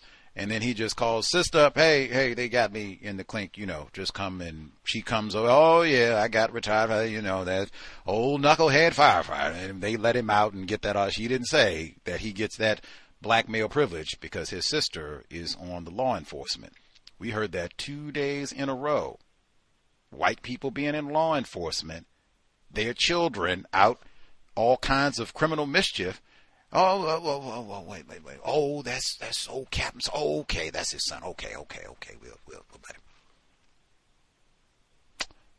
Mm-hmm. Mm-hmm. It's privileges, and then it's privileges. Power, the better word, but yeah, I didn't. I didn't think uh, black people would get that sort of hookup uh, just because they got a relative on the force, as they say. Any hoodles. Uh, Number again, 605 313 5164. The code 564 943 pound. Press star 6 1 if you would like to participate. Wrap things up in our last view. Uh, folks, folks can get back and do it up. Get that last bit of cobbler, pie, or whatever else uh, that you have to munch on. Again, hopefully it was constructive. Uh, lots of vegetables. Uh, we, lots of people end up gaining a lot of weight this time of year. We just talked about World Diabetes Day. Bring that up. Did you know it was World Diabetes Day just a few days ago? Isn't that crazy? Man, we should have talked about that when we were putting the meal plan together. We can do that for so-called Christmas. Make sure we don't have tons of relatives sitting around here eating a whole lot of bad food and then, man, we get to January, of New Year, we get to 2020, like, dang, I picked up five, ten, dang, dang, my pants don't even fit. I can't even get the suit to do the picture right. I done gained weight, dang. Seen that before. That's real, you know, cliche and routine too. Switch that time. It's World Diabetes Day. As did y'all know that? It was just World Diabetes Day, man. Get some exercise switch up what we're going to cook up next year for Thanksgiving, switch up what we're going to cook up next month for Christmas, in fact, switch up what we're going to cook up on Monday for dinner. More veggies. If you haven't tried, they got squash. That's, well, it depends on where you are. If you, you know, California and such, you got even more options. But even the colder regions, uh, they have squash. They have tons of recipes and curries and soups that you can make with butternut squash. I have pictures of some of it on uh, social media. You can get a crock pot and make it really easy. Nobody has to slave over a stove and be chopping and cooking and sweating and nope. Quick dice, boom, boom, boom, throw it in the crock pot, be done. Come back and eat and eat good butternut squash is so healthy for you. Like I said, they have so many uh, different recipes and things that you can do with it. You can even spiralize butternut squash, make pasta out of it that's healthier. Eat that cookbooks, man. That's what I'd be looking at. Like, man, if you have, if folks who get together, attempted family members, reading more important than watching television, get cookbooks. They have cookbooks by black people that have all the uh, traditional, what they would call Negro recipes type of things, sweet potato pie, uh, cobblers, stuffing, collard greens, all the stuff that, you know, well, not chitlins, obviously, but all the things that folks would associate traditionally with black people in this part of the world eating. They have cookbooks where you can make all of that stuff a lot healthier, uh, with better ingredients, can even make a lot of that stuff vegan. Uh, if you don't, if you're a more visual, they have YouTube channels uh, and stuff. You gotta watch something. Uh, they have websites where it's all of the above. You can see videos of them doing it, recipes and such all of that. You can go to your, you can make that one of the library projects. I'm going to go to the library. I'm going to find content for healthier eating put together by a black person or non-white people or both, whatever. But find some recipes that you can make uh, for the winter so that you can eat a little bit healthier. Ward off some of the racism with our diet, ward off the diabetes and hypertension and having to be on all those medications and then got to go to the hospital and be in the clutches of Michael Swango, Lucy Letby. reading more important than watching television? Incidentally, the New York Times they had a list. It's the end of the year, so a lot of uh, like news sites and such they'll do uh, book lists for the year. The New York Times this week they had their 100 books of 2023. I noted they had all of the fiction books first. Then they got to all the nonfiction books. Most of the nonfiction books were directly, and when I mean directly, like not really pussyfooting. Like white supremacy, racism would be pretty close to either being in the title well, that's what this book is all about. All over the world, they had uh, Negro slaves in the Congo, like modern right now Negro slaves in the Congo. Uh, they had books on the civil rights movement. They had books on COINTELPRO stalking Dr. Martin Luther King Jr. Uh, they had books on racist dogs being sicked on black people. They had biographies on black victims of white supremacy. I mean, it just went on and on and on and on and on. But what I said all of the fiction books were first. So as you're scrolling down the page, 100 books, if it's an even split, the first 50 books, all fiction. Some of them dealt with racism too, but they're false. Then came all of the nonfiction. Like I said, and most of it, it was directly about white supremacy racism, flagrant. I said right there, white people, they encouraged that escapism, fantasy, fiction is valued more than truth. In the system of white supremacy, we're master deceivers. So, of course, we're all about the fake, the phony, the fiction. But I just scrolled all over, scrolled completely over the fiction and said, wow, they got a lot. And I mean a lot of books that are directly about racism. If you are looking for a book about white supremacy. Oh man, even one of them, I forgot, it was literally every book was about white supremacy race. I'm just give you two. One of them was The 272 by Rachel L. Swarns. That was one. And then the other one was Master, Slave, Husband, Wife, An Epic Journey from Slavery to Freedom. That was about uh, these slaves, like former plantation slaves, trying to escape from the plantation. I think one of them even pretended to be a white person. Wacky, nonfiction. Uh, and then the other one, the 272. This one I'm trying to make sure I can give you the. Oh, it's by Rachel R. Rachel L. Swarns. Uh, this one about the University of Georgetown. They got all of these so-called slave. Let's give the full title: the families who were enslaved and sold to build the American Catholic Church. Georgetown is a private Catholic university, uh, but that is, it's got like old Ned, uh, old Negro Jim on the cover of it. Like, oh my God, the religion of white supremacy. That's what I mean. Like, now what fiction book? Harry Potter, Shaft. What fiction book do I think is more important than reading this? All of these really that are about white supremacy. Why do I think the fiction books would be more important? We don't need the escapism the uh, the church's captives, a college on the rise, saving Georgetown, the profits, P R O F I T S, profits. That's all uh, in the book. Give the full title again: the two seven two, as in two hundred seventy two the families who were enslaved and sold to build the American Catholic Church. They had 100 books on their New York Times list. 50 were nonfiction. Basically, all 50 were about white supremacy, racism, like what I just read. Reading is more important than watching television one of them, like I said, is about COINTELPRO hounding Dr. Martin Luther King Jr. Creator, we ask that you help us remain patient with other black people, victims of white supremacy. We ask that you help us remain patient with ourselves. Remind us to demonstrate the highest levels of black self respect at all times, in all places, each and every time we are in contact with another black person. It has been time. Replace white supremacy with justice immediately. That'd be my two ads to the 10 stops. Do not waste non white people, victim of white supremacy's time and energy. No TV watching.